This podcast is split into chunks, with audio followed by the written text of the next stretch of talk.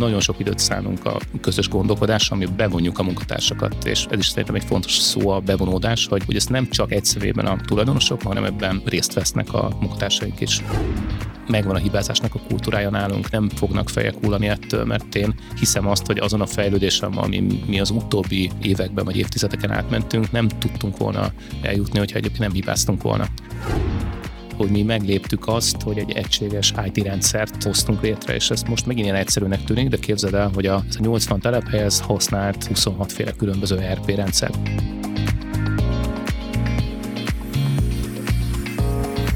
Mitől lesz egy cég sikeresebb a többinél? Mi kell ahhoz, hogy egy vezető úgy építse fel cégét, hogy az fenntarthatóan működjön, miatt folyamatosan növekedni is képes? Vagy éppen ahhoz, hogy egy vágyott szint elérését követően a vállalkozás magabiztos lábakon álljon, akár nélküle is? Mit és hogyan kell átgondolni, majd folyamatokba ültetni, hogy egy jól működő cégünk legyen? Milyen hozzáállás és gondolkodásmód vezet el mindenhez? A Cégépítőkben célunk, hogy magyar vállalkozói történeteken keresztül bemutassuk nektek, ők honnan, hová jutottak el. Szó lesz mindsetről, praktikákról, necces helyzetekről és felemelkedésekről. Beszélgető társaim betekintést engednek, mit és hogyan építettek fel cégükben, milyen folyamatokat és rendszereket fejlesztenek a mai napig.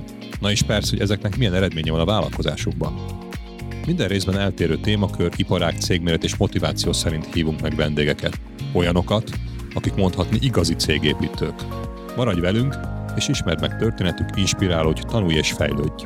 Én Egerszegi Krisztián vagyok, a Minicérem cégépítője, és ez itt a Cégépítők Podcast. A Cégépítők Podcastet eléred minden platformon. Hallgasd a kedvenceden, és kövesd be a sorozatot. Találkozzunk a következő adások során is.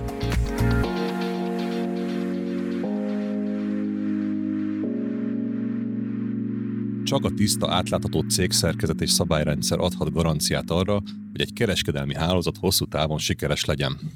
Ezt mai vendégem Juhász Attila mondta kétezer-huszonkettő áprilisában egy interjúban, amikor a Piramis Építőházról és a, az Újházról beszélt. Egyébként róla annyit kell tudni, hogy egy építőipari cég, a Piramis Építőháznak a tulajdonosa és ügyvezetője. Ez egy száznyolcvan főt foglalkoztató, közel tíz milliárdos építőipari vállalkozás. De ő nem állt meg itt, mint egy, hogy egy legyen a sok építőipari vállalkozó közül, hanem utána összerakott egy országos franchise hálózatot, ez az Újház, ami több mint kétezer ember, száz milliárdos nagyságrendű árbevétel fölött diszponál. Úgyhogy a mai napom azért lesz különleges ez a beszélgetés, azért vártam nagyon, mert egy olyan emberrel fogok beszélgetni, hogy egyben egy ká ká vét vezet, és közben egy nagy, nagy vállalatot is irányít, és azért ritka alkalom, amikor erről tudok valakivel beszélgetni, hogy hogy éli meg ezt a kettőséget, és hogy tudott ebben a nulláról idáig eljutni. És a másik, amit én még nagyon felnézek és szeretek Attilában, hogy itt a delegálás mesterének tartom, mert amennyire én megismertem, így soha nem volt az, hogy egy a napi operatív tűzoltásban elveszett volna. Már pedig szerintem nagyon sokan megélnik ezt a problémát, vagy benne vannak, úgyhogy mai napon szerintem nagyon sok hasznos információt fogunk tanulni tőle. Úgyhogy köszönöm szépen, Attila, hogy elfogadtad a meghívást, és itt vagy velünk. Én köszönöm a meghívást. Úgyhogy szerintem csapjunk is bele, és nézzük, hogy volt ez az építőipari biznisz nálad, hogy toltad a talicskát gyerekkorodba, és akkor annyira megtetszett ez az egész, vagy honnan indult? Igen, bár gyerekkoromból indult, és ha megengedsz egy-két javítást a, csak, a, csak a, pontosíts, persze. a felvezetéssel kapcsolatban, tehát ugye építőipari céget mondtál, szerintem a legtöbb ember fejében az építőipar az, az azt jelenti, hogy épületeket építenek, mi építőanyaggal kereskedünk, tehát hogy ez a fő okay, ö- bocsánat, és köszönöm a pontosítást. Feladatkörünk, illetve ez az Újház és a Piramis Építőház, ez valahol párhuzamosan működött egymás mellett, és nem én raktam össze az Újházat, de erről majd szívesen mesélek menet közben, hogy ez hogy is. Na, én erre vagyok kíváncsi, hogy hogy jött az egész. Szóval akkor okay, gyerek, gyerekkorodba okay. toltam a talicskát a homokozóba. Gyerekkoromban toltam a talicskát, és nagyon fiatal koromban már targoncán ültem, és építőanyagot pakoltam. Ez egyébként onnan datálódott, hogy nekem a szüleim kereskedelemmel foglalkoztak. Édesanyám élelmiszer kereskedelemből jött, és élelmiszer áruházakat, boltokat vezetett, tehát már engem ott megcsapott nagyon fiatalon a kereskedelemnek a szele. Ezt, hogy értsd, hogy mit is jelentett annak idején, hogy szerintem tíz éves lehettem, amikor nekem egy hihetetlen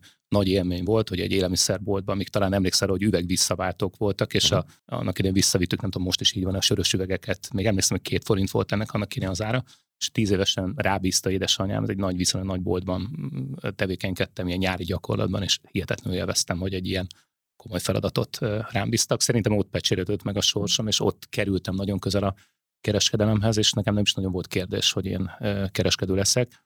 hogy miért pont építanyag, ez pedig az édesapám vonala, ő belekeveredett ebbe az építanyag kereskedelem világába, már a nyolcvanas években, akkor azt kellett tudni, hogy még állami vállalatok voltak, ilyen állami tüzépvállalatok voltak, ő ott dolgozott először, mint ellenőr, aztán annak idején kihalásos úton lehetett szó szerint telephelyvezetővé avanzsálódni, és ő egy Dunakanyarba lévő nagymarosi építőanyagkereskedésnek lett a telephelyvezetője, de nem mint tulajdonos, hanem mint egy alkalmazott.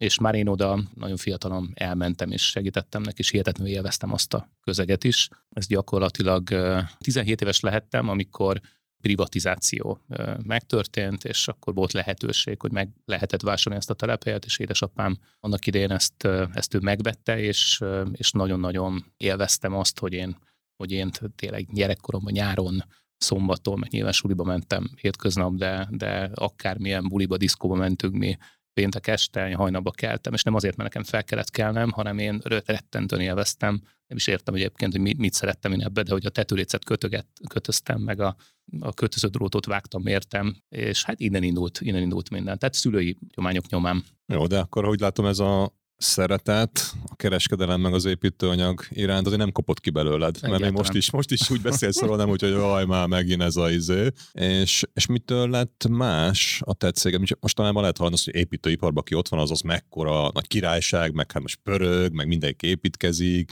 meg közben azt is, hogy tele van kóklerekkel a szakma, és akkor a minőség nem annyira jó, tehát nem egy olyan egyszerű dolog, de valószínűleg, ahogy mondtad, akkor is, meg, meg most is van rá igény.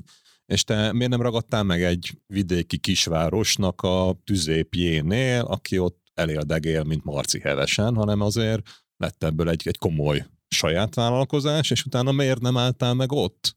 Mert szerintem is egy szép eredmény, hogy azt mondjuk, hogy akkor országos babérokra törjünk még egy nagyságrendel nagyobbra. Mindig hajtott és mindig motivált engem az, hogy tovább lépjünk, és, és hogy fejlődjön a cég, és, és hogy a piacon mi meg tudjuk mutatni, hogy kik is vagyunk, és mire vagyunk képesek, én mire vagyok képes. Nekem, nekem van egy ilyen brutális fejlődési vágyam, tehát nem, nem tudom ezt szebben fogalmazni, de hogy állandóan az jár a szemem előtt, hogy a, azt a céget, amit irányítok, azt hogyan tudnám jobbá tenni, és hogyan tudnám jobban úgy jobbá tenni, hogy feltétlenül ne kelljek mindenhez. Tehát ez, egy, ez nekem egy ilyen fő hajtóerő és egy fő, fő motivátor. Hozzá kell tennem, hogy az, az építőipar azért, vagy az építőipar kereskedelem az úgy is működik, hogy minél nagyobb egy cég, minél nagyobb egy vállalat, minél több terméket vásárol egy bizonyos gyártótól, azért a feltételrendszer is annál jobb lesz. Némileg bele is voltunk kényszerítve ebbe, hogy, hogy még új partnereket keressünk, még növeljük a vállalkozás teljesítményét, mert ezáltal azért új csatornák, új beszedési csatornák nyíltak ki, jóval nagyobb mennyiséget tudtunk venni, ergo jobb árakat kaptunk, mi is jobb árakat tudtunk adni az ügyfeleknek, és egy ilyen mókuskerék volt, amit én nem negatívként éltem meg, hanem ezt a mai napig imádom, és, és nekem ez a fő hajtóerőm, és a munkatársam lehet, hogy ettől ki vannak, hogy egyszerűen nem bírok leállni, de én ezt rettentően élvezem, hogy a jelenlegiből is hogyan tudunk még jobbat csinálni. És ez belülről fakad, ha jól érzem belőle. Igen, igen. Mi van akkor, mert nagyon sok emberben nem ezt látom, hogy nem így áll, nem így beszél a saját cégről, büszke rá akár, meg, meg örül neki, de vagy nem ez, nem, nem, nem jön át ez a, ez a nem tudom, áhítat akár a, a saját céged vagy iparágad iránt. Akiben nincs benne, azt bele lehet tenni abba ezt a belső tüzet, meg lehet gyújtani, vagy ez hát, így állt, és benne nincs. Hogy nem, tehát nem tudom, tehát ugye nem, nem ilyen ember vagyok, nehezen, nehezen tudok annak az embernek a a bőrébe belebújni, azért látok a saját szakmámból is erre nagyon sok példát, hogy nem mindenki így működik, nem mindenki feltétlenül. Van, aki a legtöbb, sőt azt mondom, szerintem a legtöbb építőanyagkereskedő az egy viszonylag kényelmes helyzetben van, mert az adott piacán ott van, az adott városban, vagy településen egy meghatározó cég. Építőanyagkereskedéseket nem olyan könnyű nyitni, ez egy nagyon-nagyon investíció, igényes anyagi erőforrás igényes munka, és azért lépten nyomon nem nyílnak új építőanyagkereskedések, nagyon sokan belekényelmesednek ebbe.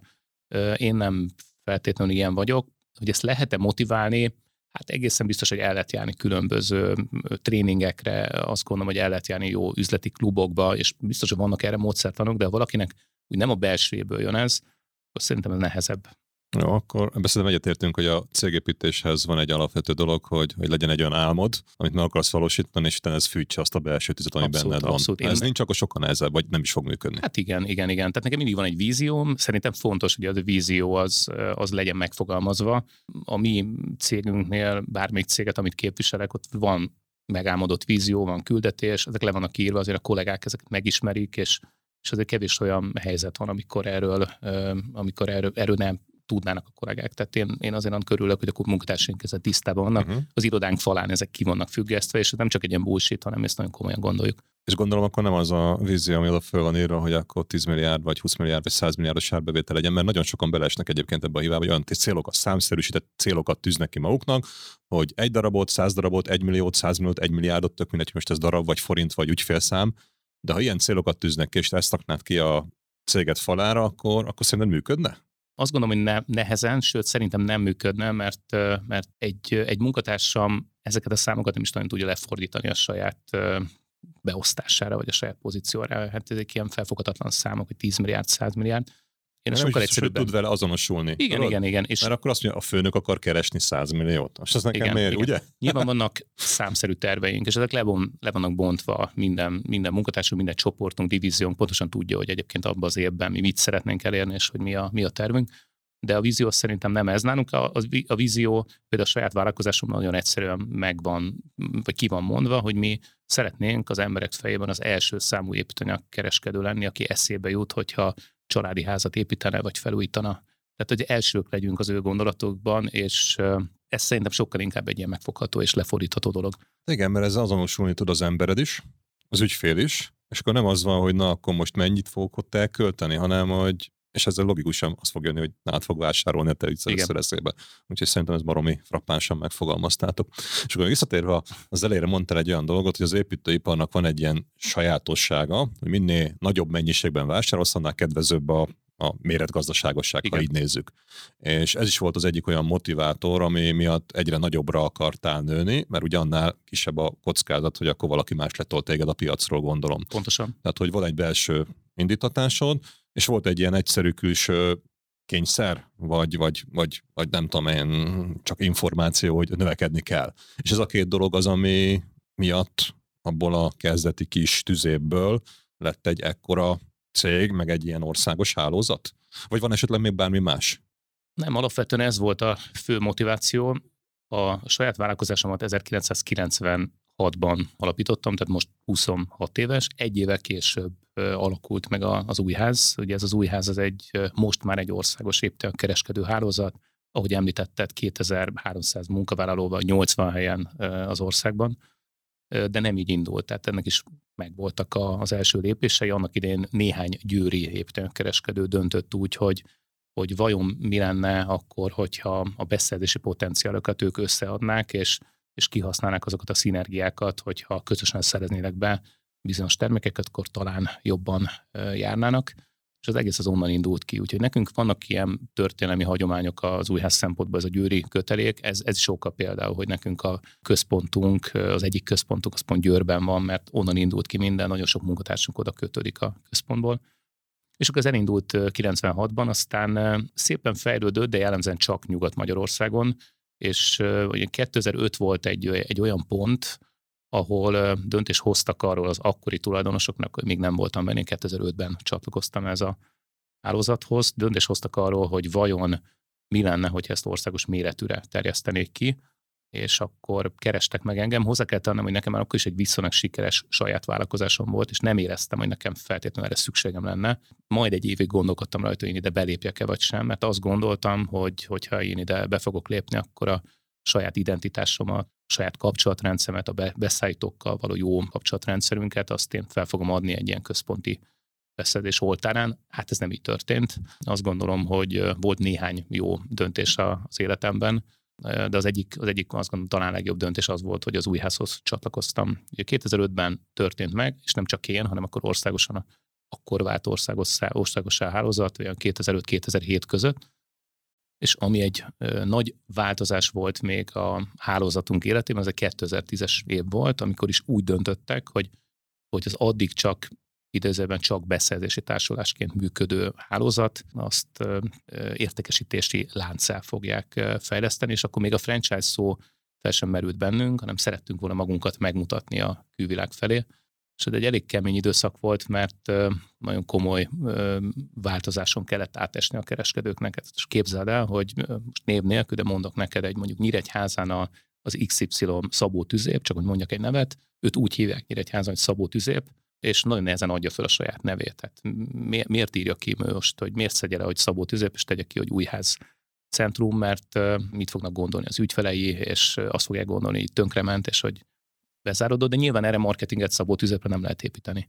Az is egy jó erős év volt, mire ezt az egész rendszert át tudtuk vinni, és gyakorlatilag egy kétezer-tízben egy nagyon komoly arculatváltáson mentünk keresztül, és úgy gondolom, amit egyébként tanácsként tudok adni bárkinek, mert most azért is ülünk itt, ez a podcast, ha jól tudom, akkor azért inkább jellemzően cégvezetők hallgatják, és így van. Próbálni kéne azért olyan okosságokat mondani, amit, amit a saját vállalkozásukban is föl tudnak használni. Azt érdekességképpen elmondom, hogy nem mi vagyunk egyedül a magyar piacon ilyen építőkereskedő hálózat, rajtunk kívül van még legalább négy-öt meghatározó, akik létszámban körül, körülbelül hasonlóak, de hogy mégis miért lettünk piacvezetők, és miért húztunk el, azt gondolom, a többiekhez képest, annak azt gondolom az volt az egyik oka, és ez független attól, hogy három fős ez a vállalkozás, vagy tíz fős, vagy ezer fős, szerintem meg lehet csinálni, hogy nagyon sok tervezett időt hagytunk a stratégia alkotásra. Ez nálunk ez a stratégia alkotás, ez abban valósult meg, hogy előre, és ez a mai napig így van, Újház szinten a legfontosabb döntéshozók, és főleg azok a tulajdonosok, akik, akik kellőképpen innovatívak, kreatívak, és nyitottak a fejlődésre és a változásra, rendszeresen negyedévente két teljes napot eltöltünk stratégiaalkotással és gondolkodással, ha jövőn gondolkodunk. Ez az, ami egyébként el szokott maradni, ugye? Mert a napi operatív munka meg a tűzoltás miatt igen. nem marad idő arra, hogy stratégiába gondol, abszolút. Sőt, ha két napig csak ezzel foglalkozzunk. Így van, így van. És ez gyakorlatban azt is jelenti, hogy mi elvonulunk valahova, tehát tudatosan nem a saját munkahelyünkön, hanem akkor jellemzően valami vidéki, csendes helyre elvonulunk, ott kikapcsoljuk a telefonokat, lehagyjuk a laptopokat, általában kérünk még valami külső segítséget és mentort, vagy, vagy egy, olyan, egy olyan szemét, aki ezt az egészet elvezeti, hogy ne csúszunk szét nagyon a, a mindennapokban és az operatív dolgokban, hogy tényleg stratégiára tudjunk fókuszálni, de, de úgy gondolom, hogy az Újháznak, és ez akár igaz a saját vállalkozásomra is, mi nagyon sok időt szánunk a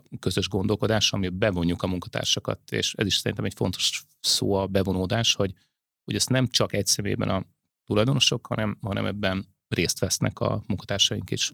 Érdekes, és nagyon sok mindent mondtál, és egy pillanatra most itt, még itt a bevonódás meg egyéb előtt, viszont ugye mondtad, hogy azon egy évig gondolkoztál majdnem a legelején, hogy csatlakozz az Újházhoz.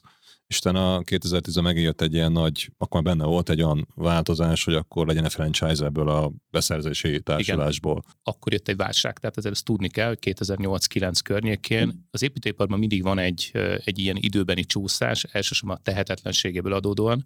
Tehát az kétezer-nyolcas válság az valójában nálunk inkább kétezer-kilenc-tízben csapódott le.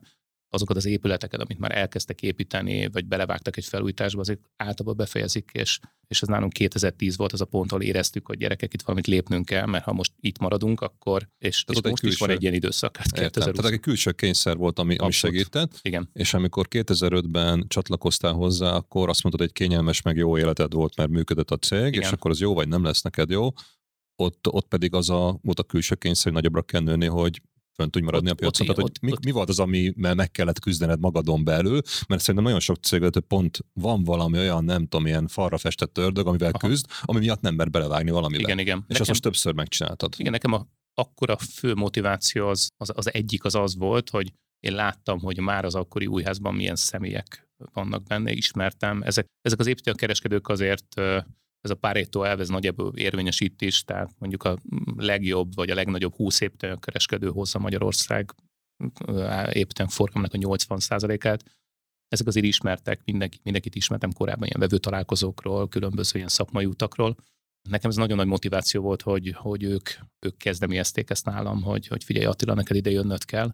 A másik dolog, hogy akkoriban, ez, ez, egy ilyen, ez meg egy üzleti motiváció volt, hogy hogy jellemzően úgy működött az építőanyagkereskedelem, hogy minden termékkörben volt néhány beszállító, de valójában akkor tudtál jó feltételt elérni, hogyha valaki mellett letetted a voksod.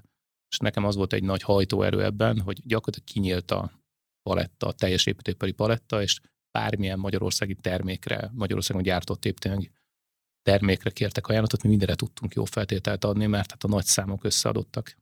Igen, mert nem egyedül voltál, hanem hirtelen most már nyolcvanan, vagy nem tudom, hányan vagytok, és azért az, az óriási könnyebbség. Magyarul egy jól felfogott érdek volt, és hogy végig gondoltad, akkor még, miért, miért adott egy évig a gondolkodás? Mert ez annyira egyértelmű most, hogy elmondtad. Igen, mai, mai fejjel igen, mai fejjel igen, de, de akkor úgy gondoltam, hogy meg voltam győződve, hogy nekem egyedül is megvan az a kapcsolatrendszerem, megvan az a kapcsolati hálóm, megvan az a jó beszerzési forrásom, amit én egyedül is tudom élvezni ennek a gyümölcsét, de hát ez egyértelműen kiderült, hogy nem. És egyébként attól, azt gondolom, hogy attól egyedi ez a dolog, hogy a magyar embereket az nem kell neked bemutatni, hát tudod, hogy, hogy óhatatlan, hogy akár bennük benne van, és nyilván tisztelt a kivételnek, de sokszor benne van a rossz indulat, az irigység, a torzsalkodás, az, hogy egy Magyarországon működés ennek közel száz természetes személy a tulajdonosa ennek a, ennek a hálózatnak, hogy ezek ilyen rendben tudnak működni, és ilyen módon tudnak fejlődni, és a közös értékek mellett elköteleződni, ez azt gondolom, hogy nagyon ritka. Tehát magyar, akik ráadásul még valahol versenytársai is egymásnak, mert hát igaz, hogy az ország különböző pontján vannak, de még versenytársak is egymásnak. Terautóval Győrből Miskolcra el lehet vinni az építőanyagot, ugye oké, van költsége, de nem lehetetlen. Igen, igen, igen. Szuper, ez egy, ez egy fontos dolog, mert, mert szerintem itt most pont azzal küzdöttem, hogy nagyon sokan el vannak akadva. Ez a, és a Bíros Lementét beszélgettem, hogy mondta, az ego az, aki az a cégépítésnek, vagy cégfejlődésnek a gátja. Mert amikor azt mondta, én egyedül, én jobban vagyok, én jobban értek hozzá, meg tudom. Ez pontosan, nekem nagyobb volt. Ez így van. És így akkor van. Egy évig tartott, ezt leküzd, és így akkor van. Feladtad, vagy engedtél belőle, és akkor rájöttél, hogy igazából ez egy nagyon jó döntés volt, mert hirtelen így kinyílt a világ, és meg sokszoroztad a, a potenciált, ami, ami a benned rejlett meg a cégedben. Így van. És akkor kétezer-tízben ugye megijött ez a külső kényszer, hogy lépnetek kell, és akkor, akkor, akkor igazából, ha jól értem, hogy előre menekültetek, mert abszolút. Még nagyobbá tettétek magatokat, ezáltal még jobb feltételekkel, még több mindent tudtatok csinálni. Így van, és akkor a stratégiánknak azért volt néhány pontja, akkor, akkor indult el egyáltalán ez a stratégiai munkacsoport, amiről korábban beszéltem. Ja, mert addig csak arról volt szó, hogy többen veszünk, vagyunk, többet többen veszünk, veszünk, olcsóbb legyen. Pontosan, pont. Igen. És igen. Akkor ott jött be az, hogy akkor stratégiában gondolkozunk. Ott jött az a stratégia, aminek része volt egyáltalán marketing, egyáltalán az, hogy megmutatjuk magunkat a külvilágnak. Akkor, akkor volt benne a termékválasztékbővítés, a partnerhálózatbővítés, a képzés, számtalan olyan dolog volt kétezer-tízben, ami, ami nagyon megkülönböztetett minket mindenki máshoz képest. Na most ez volt kétezer-tíz, nyilván a stratégiánk azóta is dinamikusan halad, és hát most már azért egész másról beszélünk kétezer-huszonkettőben, tehát most már megmosoljuk azokat a kétezer-tízes időket, éppen pontos már arculatváltásban vagyunk benne, pont, pont ez most egy ilyen friss uh, hozadék az Újháznak, hogy tizenhárom év eltelt, uh, és hát egy cseppet már ilyen retrónak éreztük, és, és úgy gondoltuk, hogy a, hogy a piac uh, változik olyan szinten, hogy, hogy nekünk is meg kell újulni, új szlogenünk lett, új, új arculatunk, ami most egy ilyen egyszerű dolognak tűnik, de azért nyolcvan helyen lecserélni a, a homlokzatokon a logókat, a totemosztopokat kicserélni, a terautokat átmatricát. Igen, igen, de, de nagyon hiszünk benne, hogy, hogy ennek az arculatnak, ennek, a, ennek azért üzenete is van, ennek az arculatváltásnak üzenete is van, és mi azt sugalljuk ezzel a piacnak, hogy mi képesek vagyunk a változásra, a megújulásra, a fejlődésre, és, és ez így is van. És egy pillanat rájunk már meg. Tehát, hogy szerintem sokan azt fogják mondani, hogy Attila, nekem most már baromi könnyű dolgod van. Ugye van egy baromi nagy cég mögött, tehát sok ember, sok erőforrás, sok pénz, és akkor kitalálod azt, hogy a logó az kicsit pirosabb, zöldebb, fehérebb, más formájú legyen, és akkor majd ettől dőlni fog a pénz. És akkor csak ilyen, na jó, menjünk egy picit vissza, okay. Hogy hogy jutottál idáig, mert, mert én úgy gondolom, hogy nagyon sokan megpróbálnak hasonló álmok vagy víziók mentén előre menni, és mégsem tudtak ilyen sikersztorikat össze, vagy kevés van Magyarországon. És amikor személyesen te elkezdtél, és ugye mondtad, hogy beléptél az Újházba, meg csináltad a Piramist is egymás mellett, akkor egymás mellett csináltad a kettőt. Így van. És amikor még nem voltatok ekkorák, mert az elején kétezer-ötre most jó, az is már hú, mikor volt, de... Igen, de, egy-két milliárdos cégem volt. Tehát de, de hát igen, de és mondjuk azt, hogy kereskedő cég, tehát ott valószínűleg neked a ára is inkább a, a fontos, tehát hogy lehet, hogy az... Ha valakinek egy milliárdos árése van, akkor az, az többet ér, mint egy egymilliárdos kereskedő cégnek kisebb az árése. Igen. De most ez mindegy is. A lényeg az, hogy akkor sem egy aprócska számod volt, viszont biztos, hogy nem volt ennyi erőforrás. Akkor biztos nem volt száznyolcvan embered, meg, meg, meg, meg az Újház. Volt meg az Újház is az elején járt, hogy úgy menjünk tovább, mondjuk több volt vele valószínűleg a munka, mint a hozadék. Igen. Na és akkor ezt hogy ugrottad már meg, hogy nem őrültél bele? Még mindig van hajad, és még nem is fehér, tehát hogy... Bár most már kezd, kezd most már fehéredni. Oké, okay, de lát, ismerek olyan embert, akinek nincs is haja, meg ha lenne, az is tiszta fehér lenne, tehát, hogy, és nincs annyi idős, mint te. Tehát, igen. Hogy azért ez egy kihívás, és itt emberileg, oké, okay, az egódon túllendültél, magadon változtattál, uh-huh. De mi az, ami még ebben segített, hogy gondolom, egyáltalán hogy... legyen esélyed ezt megugrani? Én úgy gondolom, hogy ezt a... amit általánosan látok hibát, és az nem csak építően kereskedelmi vállalkozások, hanem minden vállalkozásra igaz, hogy a vezetők azok a saját maguk rabjai, és a saját fejlődésüknek a gátjai. Nekem nagyon nehéz volt annak idején megélnem, és csak mondom, hogy hol kezdtem ezt a vállalkozást, negyed magammal dolgoztam, tehát összesen öten voltunk a cégbe. Nyilván azt gondoltam, hogy én vagyok a legjobb értékesítő, én vagyok a legjobb fuvarszervező, én vagyok a legjobb marketinges, hát ez tudomásuk velem nem így van. Tehát lehetünk polihisztorok, de, de nekem a, az igazi nagy váltást az az okozta, hogy felismertem azt, hogy el kell bizonyos dolgokat engednem, bíznom kell az emberekben, még akkor is egyébként, ha nem feltétlenül mindig ugyanazt a döntést hoznák, mint amit én. Csak a nagyszámok törvénye azért az úgy működik, hogy ha jó iránymutatást, jó stratégiát teszünk le, és nagyon egyértelműsítjük a célokat a munkatársainknak, akkor, akkor annak irányába fognak hajtani. Hozzá kell tennem, hogy a motivációt is ezt kell szabni.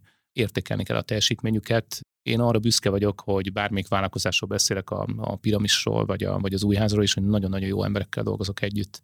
Kifejezetten nagyon-nagyon jó szakemberekkel, és... Itt, itt jön be a delegálás, amiről beszéltem az elején, probléma köre, meg kérdésköre.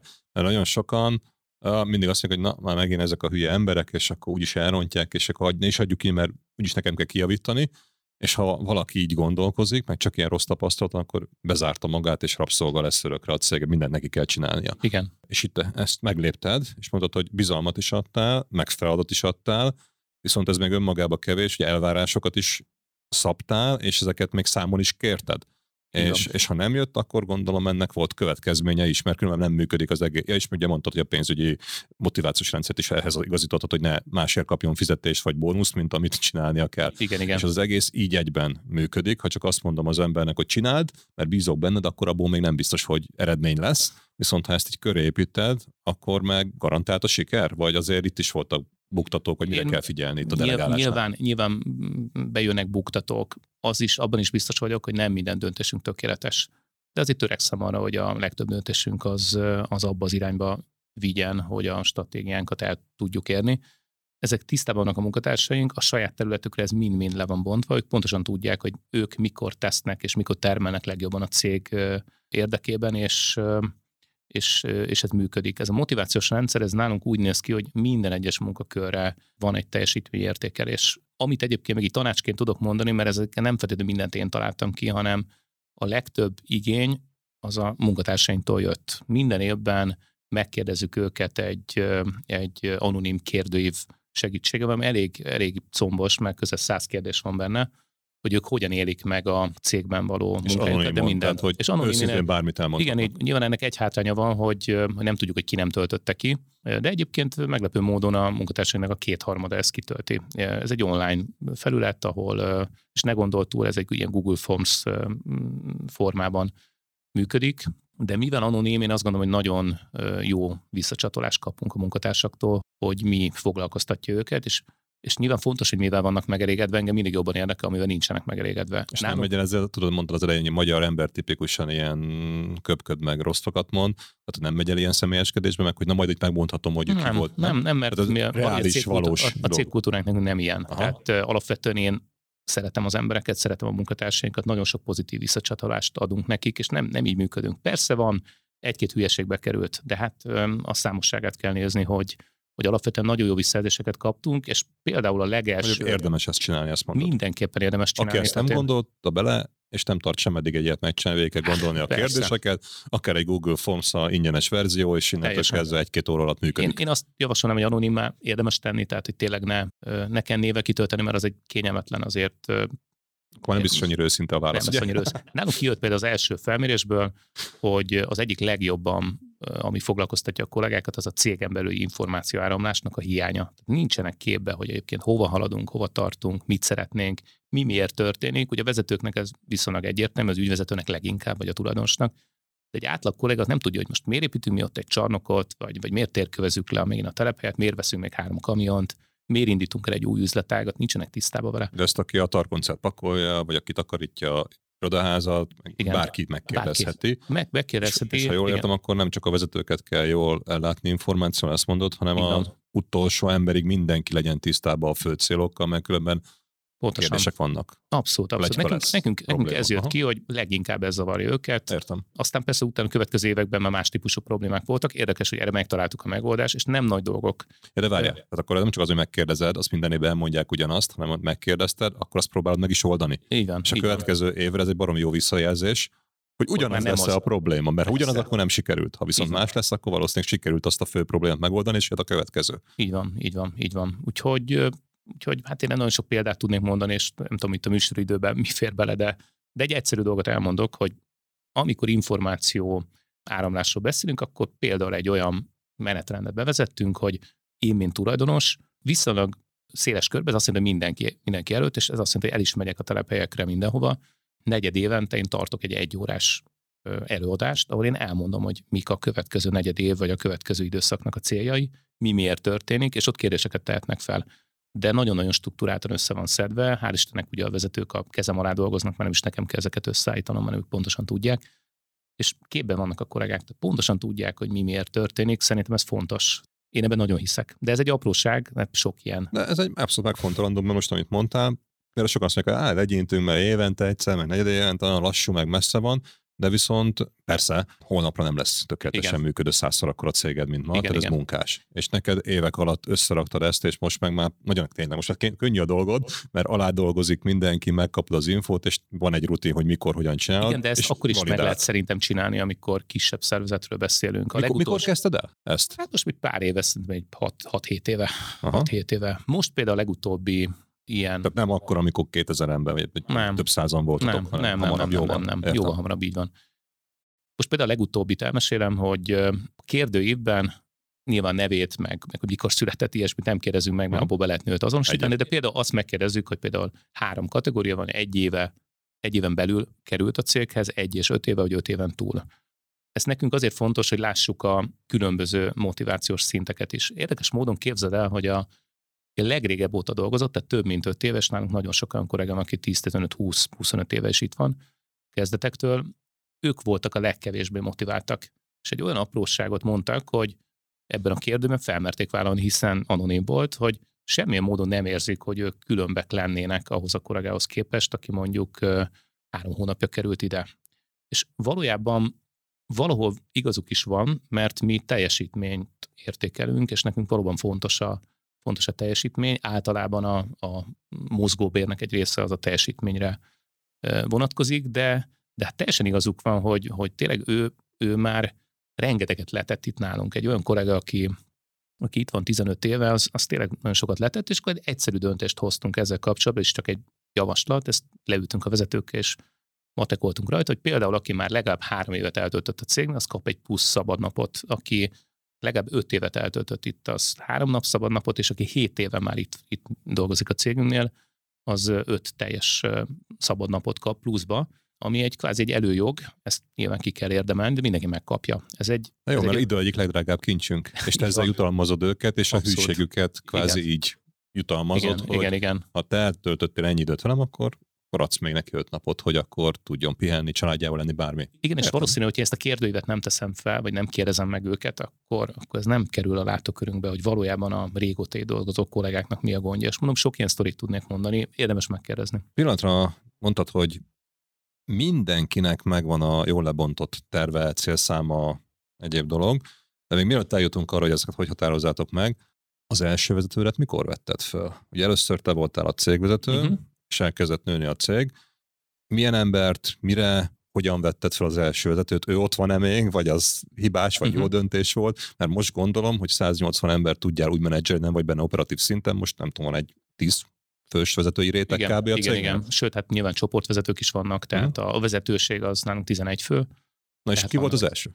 Emlékszel rá? Hát ez most, ez, most ez, jó, tényleg, ez jó kérdés, hogy... Én úgy gondolom, hogy egy vállalkozás már ilyen nyolc-tíz főnél el kell jusson oda, hogy a, a tulajdonosnak valamilyen módon ki kell tudni mozdulni a, a mindennapi operatív vezetői szerepkörbe, és legalább valamilyen csoportvezetőben én megítélésem szerint érdemes gondolkodni. Én úgy gondolom, hogy nekünk, nekünk ott volt az első ilyen, ilyen pont, ahol már valamilyen kiemelt pozíciót már kitaláltunk. Most pont az a kollégám itt van-e, azt ezzel most megfogtál. Lehet, hogy nem. Lehet, hogy nem, de nyilván változik a cég, változnak az elvárások, változik a cégkultúra, nem mindenki tud ezzel feltétlenül azonosulni. Most azt gondolom, hogy nagyon-nagyon jó gárda van, egy hihetetlen jó vezetői kör, akik fontos, hogy felhatalmazottak. Ez gyakorlatban azt jelenti, hogy nagyon tisztán meg van határozva, hogy ki meddig hozhat döntést, és például nekem van már egy, ez is egy, nekem egy nehéz döntésem volt, mert családról nem beszéltünk, de, de nekem van van egy, van egy szép családom, van egy feleségem, két, két lányom, ez tíz és tizenöt évesek, és bennem az is dilemma, hogy vajon a lányok majd átvehetik-e ezt a vállalkozást. De hát most negyvenhét éves vagyok, tehát mire a nagyobbik lányom is elvégzi a sulit, most kezdte a gimnáziumot, még mire az egyetemet elvégzi, lesz gyakorlat, tehát én már lehet, hogy hatvan körül leszek. Valamint tíz-tizenöt év, ugye? Igen, igen, igen. És, és hogy vajon, vajon tényleg én még ennyire benne akarok lenni a hatvan évesen is operatív, amit egyébként szeretek, és úgy, úgy gondolom, hogy kevésbé.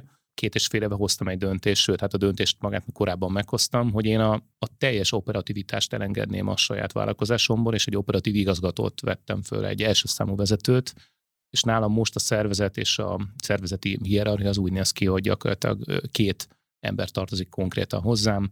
Van ez az operatív igazgató kollégám, aki most már két és fél éve velem van, és van egy asszisztensem, tehát összesen két, két emberre vagyok. Úgy kapcsolatban, hogy nyilván így nem igaz, mert hát azért óhatatlanul szerettem, nyitott szemmel járok. Napi munkakapcsolatban. Igen, igen, napi munkakapcsolatban, de, de ez gyakorlatban azt jelenti, hogy nekem már, tehát én tényleg el tudok menni néhány hétre, most éppen pont úgy döntöttük a család, hogy három hétre levonulunk augusztusra a Balatonra, én nem, nekem nem kell senkit felhívnom ezért, nem kell semmit, nem kell szerveznem azért, hogy én el tudjak menni három hétre, mert a dolgok működnek.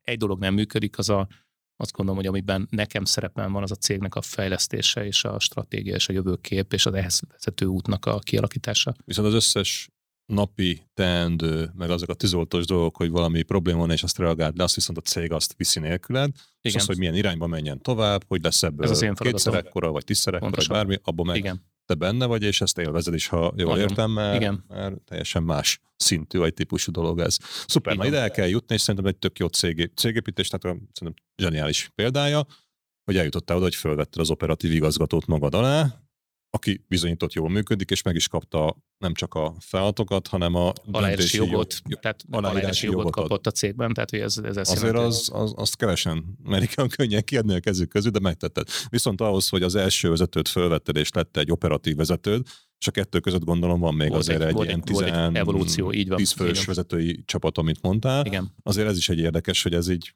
mindig egyszerre ment, hogy ja, fölvettél még tíz embert, akkor kell tíz embernek egy vezető, akkor lett még egy vezető, vagy, nem, vagy ezért nem, valami ez... struktúrált, vagy, vagy, hát, vagy leépített, felépített, külső tanácsadó, saját ötlet, hogy jött ez az egész? Hogyha, hogy alakult? Hogyha azt, azt, azt mondanám, nagyon-nagyon szép lenne, mert nem így volt, hogy itt nagyon struktúráltan én már kétezer-ötben tudtam, hogy pontosan hogyan, hogyan fogunk haladni, és milyen típusú vezetők, és hogy fog kinézni a szervezetet, messze, messze nem így volt én.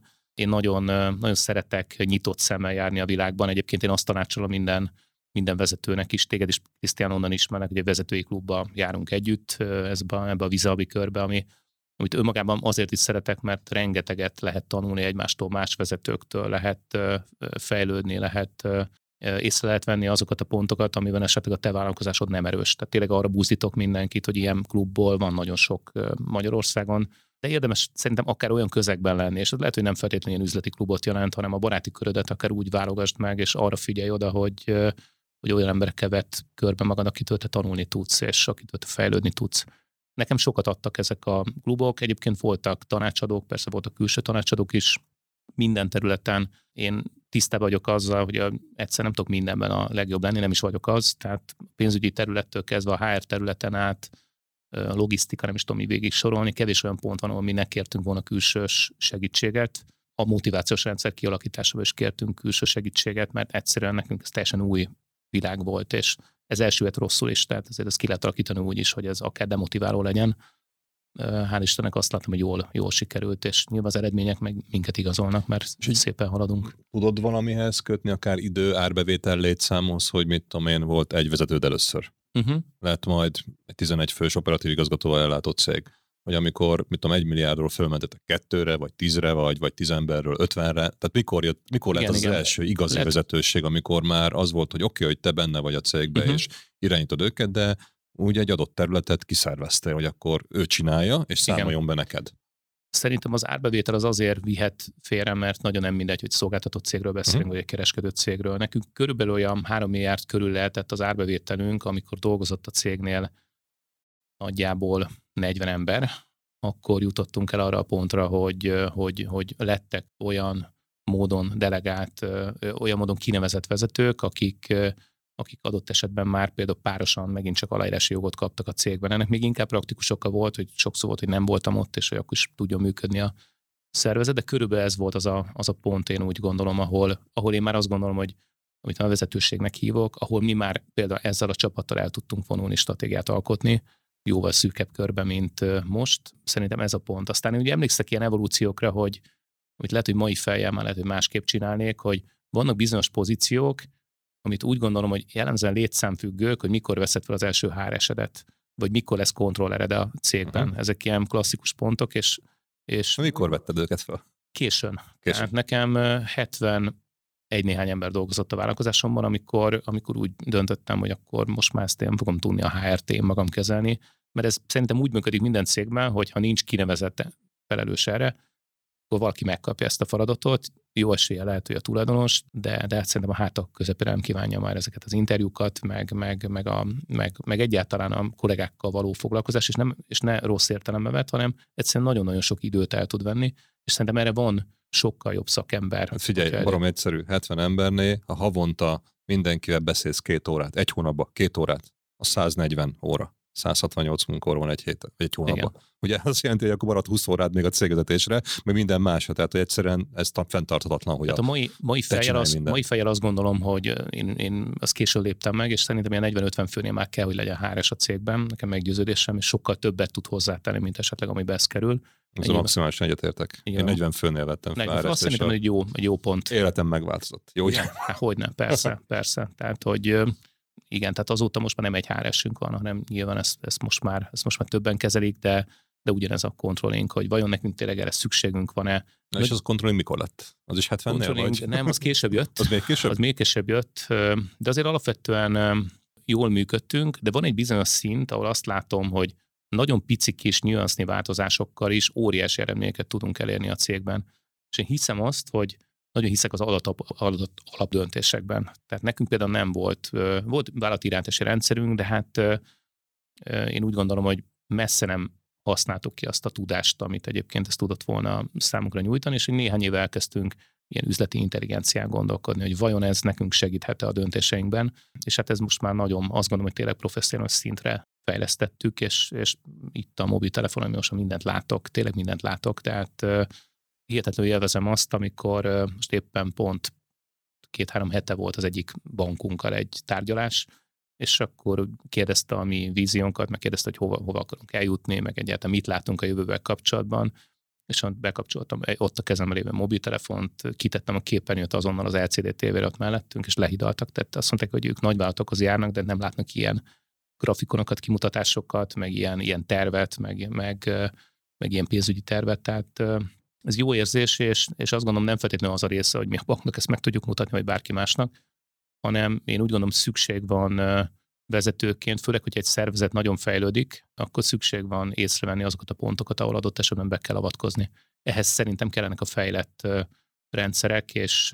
Egyetértek, kockás papír az már nem megy, nem, persze. És mondtad, hogy így kialakult ez a, azért több iterációval, de hát ez semmi nincs meg elsőre, uh-huh. ez a tapasztalat, plusz ha valami megcsináltál, akkor az a, az a, én legalábbis úgy állok hozzá, akár egy folyamathoz, akár rendszerhez, bármihez, hogy másnap fú, ezen még lehet egy kicsit csiszolni, és még jobb lesz, és ez egy olyan dolog, hogy ennek soha nincs vége. Tehát mindig tudod jobbá tenni. Tökéletesen működő cég, tökéletes folyamat nincs, és nem csak azért, mert, mert képtelen, hogy megcsinál, azért, mert a világ változik körülötted. És holnap alkalmazkodni kell hozzá, és ha alkalmazkodsz, akkor még jobb tudsz lenni. És ezért kell ezzel folyamatosan foglalkozni, és az meg egy nagyszerű dolog, hogy kvázi az operatív szinten, hogy ezen milyen folyamataink legyenek, hogyan ahhoz egy bevonsz külső erőforrás, valamint akár delegálod a kollégának a felelősséget, ezt oldja meg. Így van. Hogy ez jól működjön, és te meg élvezd az eredményét, és meg tud mutatni akár egy banknak, hogy mi várható, és gondolom sokkal jobbak voltak a tárgyalási pozíciói, mintha így kockás fizetet behívtad volna, és akkor így könyvelőt, és akkor így mutogasson valamit. Viszont ugye van még egy másik aspektus, mert most a piramisról beszéltünk, uh-huh. de ott van mellette az Újház, ami egy, egy nagyságrenden nagyobb történet, és az elején azért, ugye az is egy valami kisebb dologból indult.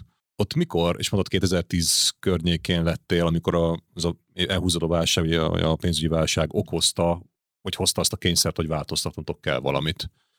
Mikor lettél abban ilyen jelentősebb szereplő? Mert mondtad, hogy az elején csak uh-huh. egy voltál a betársult cégek közül, mert nem is igen. voltál alapító, de kétezer-tízben jött a franchise, miközben a cég, saját céged is fejlődött. Ott, ott, igen. Ott, ott mikor a, vitt el időt tőled ez a, az egész újházas ott az, történet? Ott az evolúció az, az úgy nézett ki, hogy kétezer-tíz volt az a pont, amikor úgy döntöttünk, hogy tovább kell lépnünk egy beszedési társulásból, és értékesítési hálózattá kell válnunk.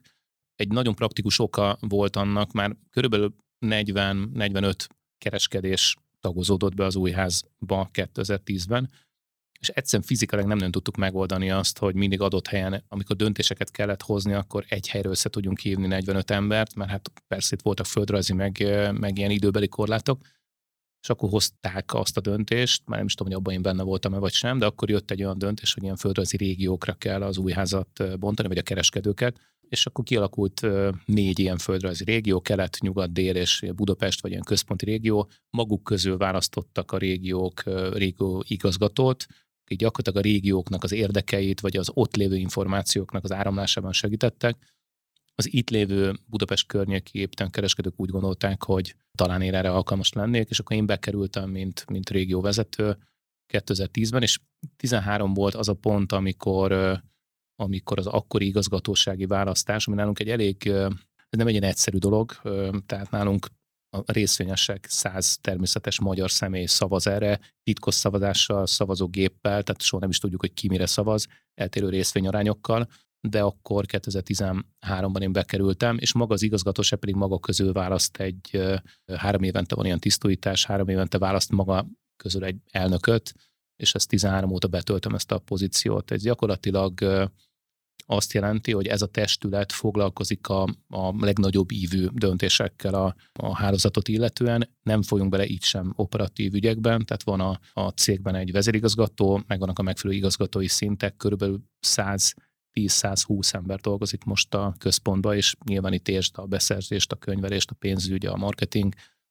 rengeteg területet érint. Három helyen vagyunk az országban, három helyen van ö, irodánk, akik ellátják alapvetően a központi feladatokat, de itt rengeteg minden van már a háttérben. Tehát, ö, és kétezer-tizenháromban lettél. tizenháromban lettem az elnök. Egy igen. terület, de ezt gondolom nem abból állt, hogy akkor elmész, és akkor néha adsz egy interjút, meg vacsorázol kettőt egy hónapban, hanem ezért ez kőkemény munkába, amennyire most így nekem átjött, hogy ez, ez nem egy ilyen gittegylet, hogy csak nem, úgy elmegyünk. Nem, nem, egyáltalán nem. A céged is, sőt, ugye közben volt a vezetői struktúrának a kiépítése, meg, meg jöttek, mentek vezetők, meg, meg struktúra alakult, piramis, és közben indult ez a franchise-osító, franchise-osítása, meg országos házat kialakítása az Újháznak. És te mind a kettő benne voltál nyakig. Így ezt van. Hogy lehet bírni? Hát azt magam ak- sem ak- tudom. Akkor tizennyolc órát dolgoztál, és nem aludtál, sokat, vagy, sokat, vagy sokat már akkor is tudatosan. Igen, sokat, sokat dolgoztam, de, de rám, rám az a jellemző, hogy pontosan tudják, akikkel együtt dolgozom, hogy ilyen rettentő tudatosan szervezem a napjaimat. Ez, ez gyakorlatban azt jelenti, hogy, hogy van egy naptár, nyilván egy ilyen Outlook jellegű naptár, amit használok, és, és ezt nekem az asszisztensem és én is látjuk, ezt ő is, ő is kezeli az én határidőmet, de nagyon tudatosan szakítok azért arra időt, hogy nekem jusson minden másra is időm mellett, tehát ne veszek el feltétlenül a munkában. De ha mondjuk... Ja, mert bocs, mert közben még ugye két gyerek is született nagyjából a környékén, igen, nem? Így van, így van. Így van. Ez egy kicsit nehezítő körülmény, ugye? Így van. Nekem egy, egy nehéz pont van, hogyha, hogy, és egyébként én szeretem ezt a terve, tervezhetőséget. Sokan így beszélgetek így barátaimmal, ismerőseimmel, hogy ők ebből megvesznének, hogy ő pontosan tudja, hogy ezen a nap, nem tudom, hat tárgyalással be van iktatva, és hihetetlenül élvezem. Tehát nekem ezen nincs bajom, és valahogy ebbe szocializálódtam. Szerintem erre, erre szükség van. Úgy tudtam megoldani, hogy ott is, ahogy fejlődött egymás mellett az Újház és a piramis, egyre több dolgot engedtem ki a kezemből, és bíztam rá a munkatársaimra. Nehéz volt ezt az elején megélni, de most így utólag nekem egy nagyon-nagyon jó megélés, tehát én tényleg arra biztatom a vállalkozó társaimat, majd aki ezt a podcastot hallgatja, hogy, hogy akiben munkatársamban lát arra inspirációt, vagy lát abba lehetőséget, készséget, hogy bizonyos területet, vagy akár részterületet átvegyen, akkor bátran próbálja meg, tehát adjon ki feladatot a, a kezéből, és lehet nem lesz minden döntés tökéletes, ez nálam is így volt, és sokszor nehezen élek meg dolgokkal, de aztán rájövök, hogy hogy egyszerűen mélegre kell tennem, hogyha van tíz döntés, abból nyolcat jól hoznak meg, egyet közepesen, és, és lehet, hogy van egy, amit én homlok egyenes másképp csinálnék, akkor az arány azért még mindig jó. És még mindig jobban járok, mint az a tíz döntés nekem kellene meghoznom. Lehet, hogy meg sem tudnád hozni, mert csak háromra lenne időd átgondolni, megcsinálni, és akkor harmad annyi eredmény tudna kijönni. mint így. Így van. Ez, ez, ez és egyébként azt hogy csinálom? Értem, delegál, adsz bizalmat, meg feladat egy embernek. Nagyszerű. Igen. Én is. De nem csinálja meg, meg elrontja, meg ilyenek. Akkor, akkor mi a helyzet? Mert nagyon sokan ezzel küzdenek, hogy hát én kiadom, aztán elfelejtem, hogy kiadtam, ő meg nem szól, hogy megcsináltam, vagy nem csinálta meg. Tehát, hogy értem, hogy kiosztod a feladatot tudatosan, de az, hogy ellenőrzöd. Igen. Vagy hát hogy jön ö... vissza. Mert igen. Ennek ez a feladat, hogy számoljon be, de ha nem számol be, akkor te emlékszel rá? Baromi jó memóriád? Vagy, vagy nem, beírod ezt is naptárba? Nem, vagy... hát nyilván, nyilván ezekre vannak, vannak eszközök, vannak szoftverek, amiben ezeket nyilván tartjuk. Nálunk például egy vezetői megbeszélés, amire megint csak büszke vagyok, mert nem kell feltétlenül mindegyiken ott lennem. Vezetői megbeszélés nem feltétlenül azt jelenti, hogy nekem tulajdonosként mindig ott kell lennem, hanem ezt már megoldják a, a legtöbbször, megoldják nélkülem is a, a kollégák.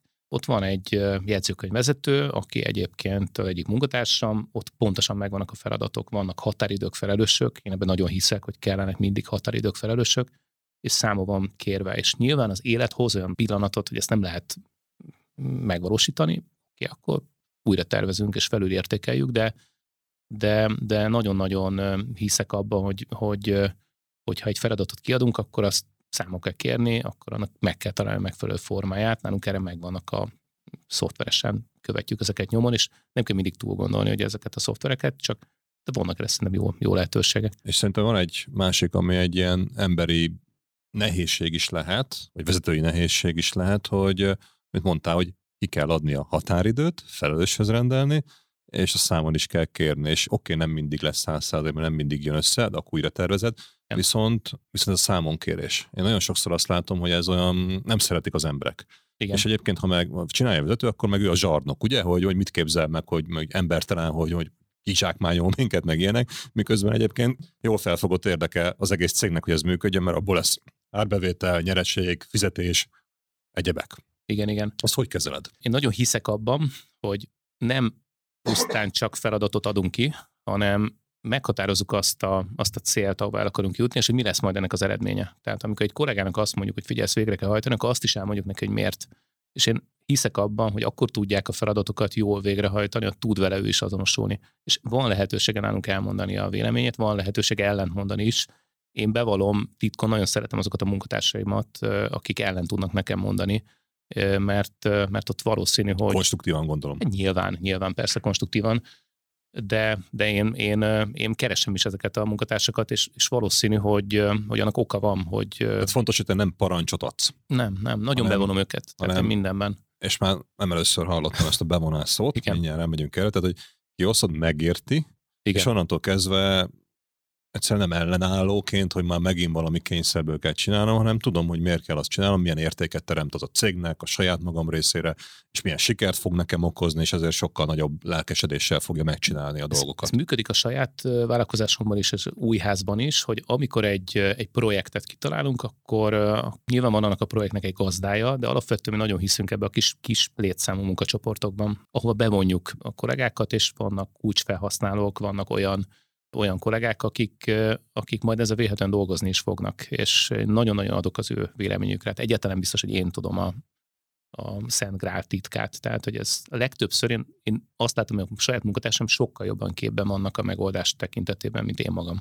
Hát ez mondjuk logikus is egyébként, mert neked egy vezetői látásmódod meg szemszögből nézed az egészet, az teljes egészet kell jobban átlátnod, és akár hosszabb távra is becsülnöd, vagy, vagy ellátnod, még ők, akik benne vannak operatív szinten, lehet, hogy van valami fogalmuk, pláne, hogy megosztjátok fel az egészről, de ők azt a részt, amiben benne vannak napi szinten, azt ismerik, de azt így könnyékig benne vannak, és de lehet, hogy lövésed nincs, hogy ő mit csinál. Abszolút. A harmadik feladat, meg harmadik lépésben, ő viszont precízen tudja. Mert ez a dolga, és ezért kell megtalálni ezt, hogy mindenki megfelelő szinten csinálja meg. Igen, ez a dolgokat. És amit, amit még talán ötletként vagy javaslatként tudok tenni így a vezetőtársaimnak, hogy nálam működik az a módszertan is, hogy amikor feltesznek egy kérdést, egy döntési helyzetbe jutunk, és ott van egy á bé cé verzió, akkor én minden esetben megkérdezem a kollégámat, hogy te mit választanál, és hogy mi a te javaslatod. Tehát én általában mindig javaslatot kérek, nem feltétlenül lehetőségeket kérek, mert én úgy gondolom, hogy egyébként áthárítják a felelősséget, vagy a döntéshozat. Én megmondják, hogy ez a három lehet, és akkor válasz ki te. De hát azért nem. Te értesz hozzá, meg azért kérdezem, hogy te mondd meg, hogy melyik legyen a három közül, mert nekem kell választani. Én minden esetben, én minden esetben kérem tőlük, hogy gyerekek, mondjátok meg, hogy te mit választanál, és miért azt választanád.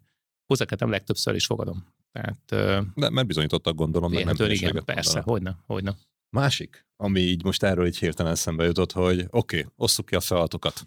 Nem egyszerű, mert fel kell bontani, meg hogy célokat, meg egyébként hozzárendelni, de ha kiosztod a feladatot, azért itt van még egy buktató. Legalábbis én ezzel sokszor találkoztam, hogy nem jó embernek adod a feladatot, mert úgy gondolod, hogy ő meg tudja csinálni, de ő neki nincs kedve hozzá, nem szereti, utálja, lehet, hogy meg tudná csinálni, de utálja csinálni. Én magam például tudom mondani, hogy vannak olyan feladatok, amiket nem, nem szeretem feladatok, és jönnek, és akkor mit kezdesz csinálni, elkezded tologatni, tudod. Ú, és akkor még nincs itt a határidő, de jó, majd három hét múlva, és akkor utolsó nap, a határidő, akkor nagy nehezen így erőt veszel magadon, és megoldod. Viszont ha megfelelő embernek, olyan embernek adod, egyébként én rájöttem, hogy amit én nem szeretek csinálni, azt másik ember szereti csinálni. Sőt, még igen, sokkal jobban is csinálja, hogy te is mondod, és ha ezt jól találod meg, akkor így, így nem kell három hétig itt ilyen szenvedni, meg várni, hanem már holnapra kész van szinte. És igen, hasítunk, megyünk előre. Abszolút. Ilyen tapasztalatod van, hogy ne adj Isten, rossz embernek adtál feladatot, és utána az visszaütött? Igen. Vagy ezt hogy választott ki, hogy a jó ember is kapja meg a jó feladatot? Hát szerintem egy nagyon egyszerű módszertan van, meg, megkérdezzük. Tehát, hogy egyébként neked van-e, van-e ehhez kedved, és hozzá kell tennem, nem mindig őszinték ilyenkor az emberek. Hát igen, tehát, mert nem mer ellentmondani a főnöknek, hát, mert mi lesz akkor, ha nem ezt mond. Ebben nem vagyok jó, vagy igen. De, de mégis én azt látom, hogy, hogy azért van huszonhat év vezetői tapasztalat mögöttem. Tehát úgy gondolom, hogy elég jól ismerem a saját munkatársaimat, a kollégáimat, tudom, hogy mit kire lehet bízni, és persze nem hozunk mindig tökéletes döntést. Elképzelhető, hogy az élet hoz olyan pontot, hogy valakitől el kell venni egy bizonyos projektet, mert egyszerűen nem tudja vinni. De ez nem azt jelenti, hogy ő nem jó ember, hanem egyébként ő abban, abban nem tudja magát megmutatni. Nem, nem, nem feltétlenül tudja arra jó megoldást. Nálam voltak ilyen megtapasztalások, de nem azt jelenti, hogy megváltunk ettől a kollégától, mert egyszerűen tudomásul vettük, hogy az ilyen típusú feladatok, azt nem rá fogjuk a jövőben bízni, de másban meg útra jó. Tehát, hogy... És egyébként ezt hogy élte meg az adott ember? Mondjuk egy projektnél még elbírom képzelni, de mondjuk olyan volt, hogy egy vezető nem volt jó vezetőnek, volt, no és volt. Utána vissza, de szakértőnek meg adott területre meg jó igen, volt, igen, és igen. Ő visszalépett. Hát én, én hiszek abban, hogy nem itt tudom, a... ez működött, mert tekintélye, csorbult-e, hogy élte meg? Én, én, én úgy gondolom, hogy itt a kommunikáció szerintem nagyon fontos. Tényleg, amikor, amikor a munkatársainkról beszélünk, akkor nekem a munkában társak, tehát itt társként tekintek rá, és én nagyon remélem majd, ha esetleg a saját kollégám is hallgatják ezt az előadást, akkor ezt vissza tudják igazolni, hogy én... Egy anonim kérdővet majd kiküldesz utána, ja, meghallgatta mindenki, ugye? Persze, persze. De hogy, de hogy ezt ők visszaigazolják, hogy tényleg társként tekintünk rájuk, és itt nem az van, hogy guillotine-ba dugjuk a fejüket, hanem megvan a hibázásnak a kultúrája nálunk, nem fognak fejek hullani ettől, mert én hiszem azt, hogy azon a fejlődésem, ami mi az utóbbi években vagy évtizedeken átmentünk, nem tudtunk volna eljutni, hogyha egyébként nem hibáztunk volna. De gondolom azért van egy olyan kontroll, vagy controlling, amit mondtál, ezért akkor át ne tudjanak, hagyod, de akkor át ne tudjon hibázni, amitől megremegne a cég. Pontosan, így van. Ez egy fontos dolog, hogy esélyt adsz, de az olyan kockázatot azért limitálod, ugye? Igen, igen, igen. Oké, okay, szuper, na ezzel abszolút egyetértek. És többször mondtad ezt a bevonást. Uh-huh. Bevonást, már nem tudom én, a legelején is, most között, mindig hallottam tőled, meg nagyon ilyen emberközpontúak vagytok, igen, ez szerintem. Abszolút. Nagyon abszolút. Jó, és a számok meg közben így hasítanak, mennek fölfelé az egekbe. És, és voltak komoly változások is nálad, akár strukturális, akár így működési modell, te ott vagy, nem vagy ott, a vezető eltűnik, mi lesz itt, vagy más jön helyette, és mondtad, hogy a bevonás volt az a egyik olyan kulcs, ami, ami segített minden ilyenen túllendülni. Ezt, ezt tényleg ennyire komolyan kell venni, vagy... És, és egyébként a bevonás az mit jelent? Azt, hogy megkérdezem, hogy hogy vagy, és akkor te szerinted mit kéne csinálnunk? Mert nem biztos, hogy jó válaszokat kapsz erre. És ugye ez egyszerűnek hangzik, de én azt veszem észre, hogy nagyon sok szakmai kihívás van a világban, de a, pláne a ká ká vé cégvezetőknél, hogy te is mondtad, hogy hetven embernél vettél fő há er est, és kár, hogy nem hamarabb, azért rengeteg emberi probléma van. És most nem csak a brazil szappanoperákra gondolok, ami előfordul, ami, ami a, nagyon-nagyon fontos lenne. Hogy kell ezt a bevonást jól csinálni? Tudok erre is több példát mondani. Remélem nem az, hogy megkérdezed, hogy be akar-e vonódni. nem, nem, nem, nem, nem, nem. Egyébként, egyébként azt látom, hogy nem, nem biztos, hogy abban a pillanatban neki kedve van ebbe a bevonódásba, de amikor már elindul a konkrét munka, és azért jönnek a sikerek, mert általában azért mindig jönnek, törekszünk arra, hogy úgy alakítjuk ki a, a munkamódszert, hogy azért eredményt tudjunk elérni, akkor ezt nagyon-nagyon jól élik meg a kollégák, és és szerintem mindenkiben azért valahol a lelke legmélyen az a mozgatórugó, hogy ő szeretne valami értéket teremteni. És nem feltétlenül egy kereskedésben nem csak azt jelenti, hogy én most hány millió forintot tudtam forgalmazni, hanem valami olyan dolgot tudtam letenni az asztalra, amivel úgy értéket teremtek másnak is, akár a cégem belül. Na ezek nálunk ezek a projektek. De, de egy, egy apró példát mondok neked, hogy, hogy például, amikor egy új munkatársat keresünk, akkor nálunk ez nem feltétlenül azt jelenti, hogy a, de nem, én, nem én veszem föl a munkatársakat, hanem, hanem ezt a, nálunk ezt a há er megoldja, de nyilván bevonja a munkatársakat, bevonja a területi vezetőt, akár még munkatársakat is bevon a saját területről, és kikéri több munkatársnak a véleményét, hogy szerintetek kivel kellene együtt dolgozni. És nálunk például működik egy ilyen mentor program is, amikor felveszünk egy új munkatársat, akkor jellemzően az a kollega megkapja ezt a mentor feladatot, aki egyébként bevonódott annak idején. Na most képzeld el, hogy ő részt vett a kiválasztási folyamatban, egyáltalán nyűgként éli meg azt, hogy, hogy ezt a kollégát neki segítenie kell.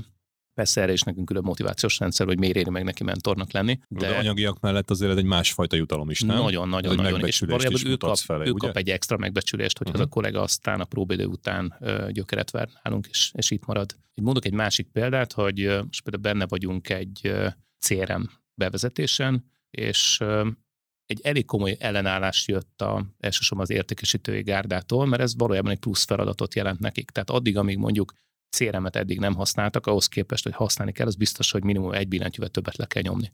És tudatosan úgy gondoltuk, hogy ebbe azokat az értékesítőket is be fogjuk vonni, aki, aki meglehetősen ellenálló, és azt gondoljuk, hogy ebben, ebben, ebben talán kevésbé hisz. És hihetetlen jó érzés megélni, nagyon ügyes munkatársakat találtunk, erre hozzá kell tennem, sziporkáznak, olyan ötleteket hoznak, hogy mi mindenre lehet egy cé er emet használni, amit, ami nekünk eszünkbe sem jutott.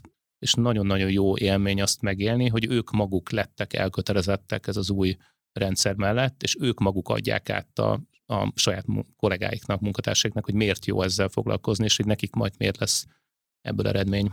Én ebben nagyon hiszek. És akkor nem ellenállót képzel, hanem egy olyan embert, aki szívesen használ valamit, és, és meg gondolom a számszerű eredmények is jönnek majd emellé. Abszolút, így van. Azt az én saját tapasztalatot, azt meg tudom osztani, hogy... akkor én is kértem ajánlatot építő anyagra, akkor is bementem, és újházas több helyen is voltam, úgyhogy most teljesen mindegy melyikben is. Megnéztük, elmagyarázták, kedvesek voltak, tehát ügyfélelégedettség az tök jó. És utána volt olyan eset, amikor kaptam egy kinyomtatott á négyes lapot rajta, hogy a cikkszám, hány darab, hány négyzetméter, akármi, névjegykártya, dosszié, újházas, belecsomagolva, szépen a kezedbe adva. És utána hazamentem, és persze majd gondolkozunk. És uh, oké, okay, de mit, mi nem történt meg, ami egy alapvetés lenne, hát egyik, egyszer, egy, egyszer nem hívtak föl, hogy kérem-e, megveszem-e, jó-e, nem jó-e, akarok-e rajta változtatni, és uh, úgyhogy egy rendszerbe vezettek, akkor abba az ilyen, és lehet, hogy ez nem hiba, vagy csak egyszerűen figyelmetlenség, vagy csak nem volt rá ideje, mert egyébként tényleg sorba álltak a, a, az emberek ott a üzletben. Akkor innentől kezdve, ha automatikusan megtörténik az, hogy mondjuk én kapok egy e-mailes értesítőt, vagy ő egy feladatot hívjon fel, akkor valószínűleg az eredményessége nem annyi, amennyit most elért, hanem tízszer annyi, vagy kétszer annyi, de hogy jóval több, az biztos. Igen, és mindezt én ilyenek gondolom. Vannak, ezeket vannak. Nézitek, és abszolút, ezt érzik? Abszolút, és, és csak hogy milyen szinten nézzük, az Újház hálózatán belül most már legalább tíz éve működik próbavásárlás, ahol külsős emberekkel mi megmérjük a telephelyeinket. Minden hónapban eljönnek hozzánk. Egyébként nézzük a versenytársainkat is, mert nekem az is fontos, hogy mi a versenytársakhoz képest hogy állunk, és nagyon egyértelmű rangsort tudunk állítani a telephelyek között, hogy például utókövetésbe ki hogyan áll ha. hozzá az ügyfelekhez. Nem, nem teszteltem le mindegyiket, azt elmondom. Ja, igen, igen, nézzük, nézzük, de erre vannak cégek, akik, akik ebben, ebben profik. Nekünk egyébként az az elvárás, hogy negyvennyolc órán belül, miután megkapta az ajánlatot, fel kell hívni. Egy hibát elkövettünk, amíg nem volt cé er em, hogy felhívtuk negyvennyolc órán belül, majd ha azt mondta az ügyfél, hogy egyébként még gondolkodunk rajta, és még időt kérek, akkor utána már nem sok minden történt. Na, a cé er em ezt nem engedi.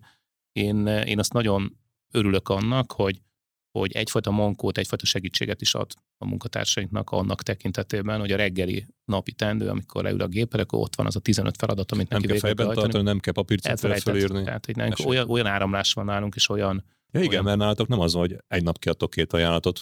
Hát külön árajánlatadó embereink vannak, akik emberenként csak... van napi mennyi? húsz-harminc? Én azt mondom, hogy igen, igen, húsz-harminc van. Ebben persze vannak kisebbek, vannak nagyobbak, de, de, az, az, az de ez, rend, ez sok. Nem kevés. Hogyne, hogyne. És azért egyetemen látjuk, hogy, hogy mit jelent az, hogyha jól kezeljük az ügyfelet, visszahívjuk. És egyébként hasznos. Amikor jött az, hogy vezetek egy rendszert, uh-huh. és akkor jöttek az ellenálló kollégák, hogy jaj, én nem, mert ez, ez biztos nem jó, meg, meg, meg, meg. Én jobban tudom. akkor ugye voltak az a bevonós uh-huh. sztori, elmeséltet, nagyon zseniális és jól is működik, én is alkalmaztam, és garantálom, hogyha valaki ezt csinálja, működni fog, igen. Ez nem kérdés. De amikor meg kell győzni őket, hogy kezdjék el használni, akkor például ilyen számszerűsítések voltak, hogy ezt várjuk tőle, hogyha ezt csinálni fogjátok, akkor mit tudom én, kétszer annyi fogsz termelni egy hónapban, a jutalékodon is meg fog látszódni, most ilyen egyszerű példát igen, nézzük. Igen. És utána, amikor bőzöttétek, akkor utána ez vissza lettem érve, és akkor utána jött az értékesítő azzal, hogy ezt ő találta ki egyébként, hogy cé er em kell, nem is te. Vagy, vagy, vagy akkor is azt mondta, hogy á, hülyeség ez a cé er em, vagy, vagy pedig meggyőződtek. Nem, nem nyilván, nyilván ezt nem mondják. Én, én úgy gondolom, hogy, hogy akkor működik jól egy cég, hogyha az egyéni motivációk, tehát nálunk ezt teljesítményértékelésnek hívjuk, azok a cég fő céljaihoz vannak szabva. Ha nekünk most prioritás az, hogy a az ajánlatok, kiadott ajánlatoknak a megvalósulási aránya milyen lesz, akkor azt be kell iktatni a teljesítményértékelésbe. Ő pontosan tudja, hogy nem köz negyed évente vannak ezek a térértékelések, ahol a vezetővel leül, és azért az jellemzően fél óra, egy órás beszélgetés, uh-huh. mellette számoknak a kiértékelése, és ő azt látja, hogy, hogy akár a többiekhez képest is neki ezek a számok hogy alakultak. Tehát én úgy gondolom, hogy az embereknek szükség is van egy ilyen kontrollra, egy ilyen visszajelzésre. A visszajelzésre egyébként szükségük van, ez is érdekes, hogy ez jött ki egy másik ilyen hasonló felmérésünkből, hogy nálunk a visszajelzésnek a kultúrája, és szerintem ez igaz nagyon a magyar ká ká vékre, hogy ez nem működik.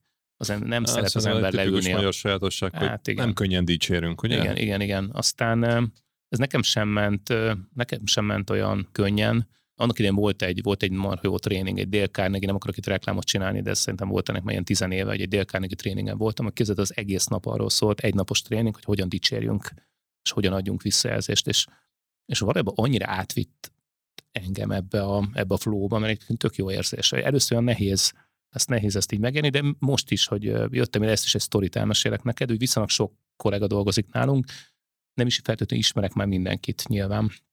De például nálunk működik egy olyan rendszer is, hogy az adott vezető a saját munkatársaival sokkal jobban képben van, hogy ki miért teljesítette az elmúlt időszakban valami kimagaslót. És nem mindig nagyon Logikus. Nagy dologra gondolj, hanem ezek sokszor ilyen apróságok is, és nálam ez feladat, hogy, hogy a, a vezetőknek ezt az asszisztensem összegyűjti, és ezt én megkapom egy, egy listában, hogy kik azok, akiket nekem fel kéne hívnom. És minden vezetőnek, meggyőződésem, tulajdonosnak van olyan lyukas ideje, amikor éppen autóba ül.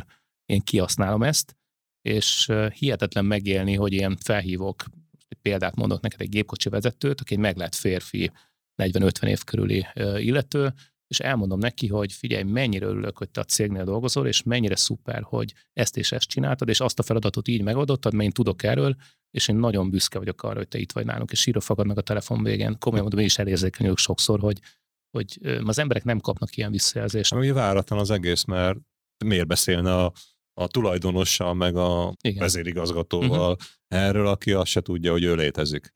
Persze, és persze. És elmondod, zsajális.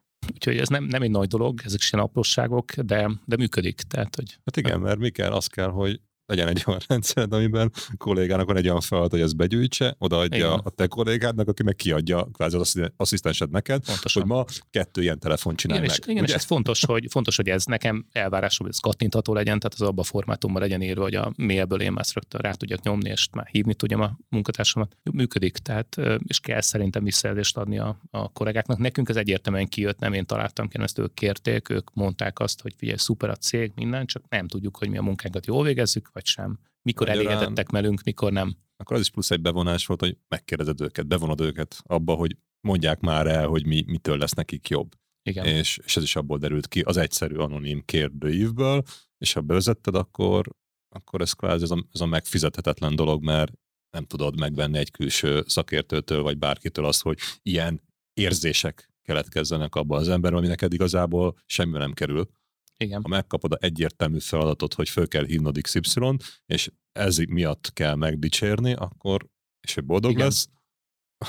Most amíg igen. lemész a kocsiba, vagy a kocsiba elindulsz, öt perc alatt azért valószínűleg ez, ez, ez a fluktuációba, a lojalitásba, a teljesítmény, eredményességbe azért ez, ez komoly összegeket jelenthet. Én Na. úgy gondolom, hogy igen. igen. Szuper. Na és azt mondtad, hogy mindenkinek legyen meg a célja. Mit kell csinálni? Mert, mert saját a cégnek is fontos, egyértelmű, de az embernek is fontos, hogy tudja, hogy ő jól dolgozik, meg hogy sikeres, meg magával szemben is, hogy, hogy halad valamerre, nem csak úgy egy helyben ücsörünk. Na de hogy határozzátok meg ezeket a célokat? Mert ez a másik, amit így szoktuk mondani, meg sokan mondják, hogy hát oké, okay, hogy cél, de jó, legyen több az árbevételünk, meg a nyerességünk, meg azt nagyjából itt megáll, nagyon sok cég, meg ember. Igen.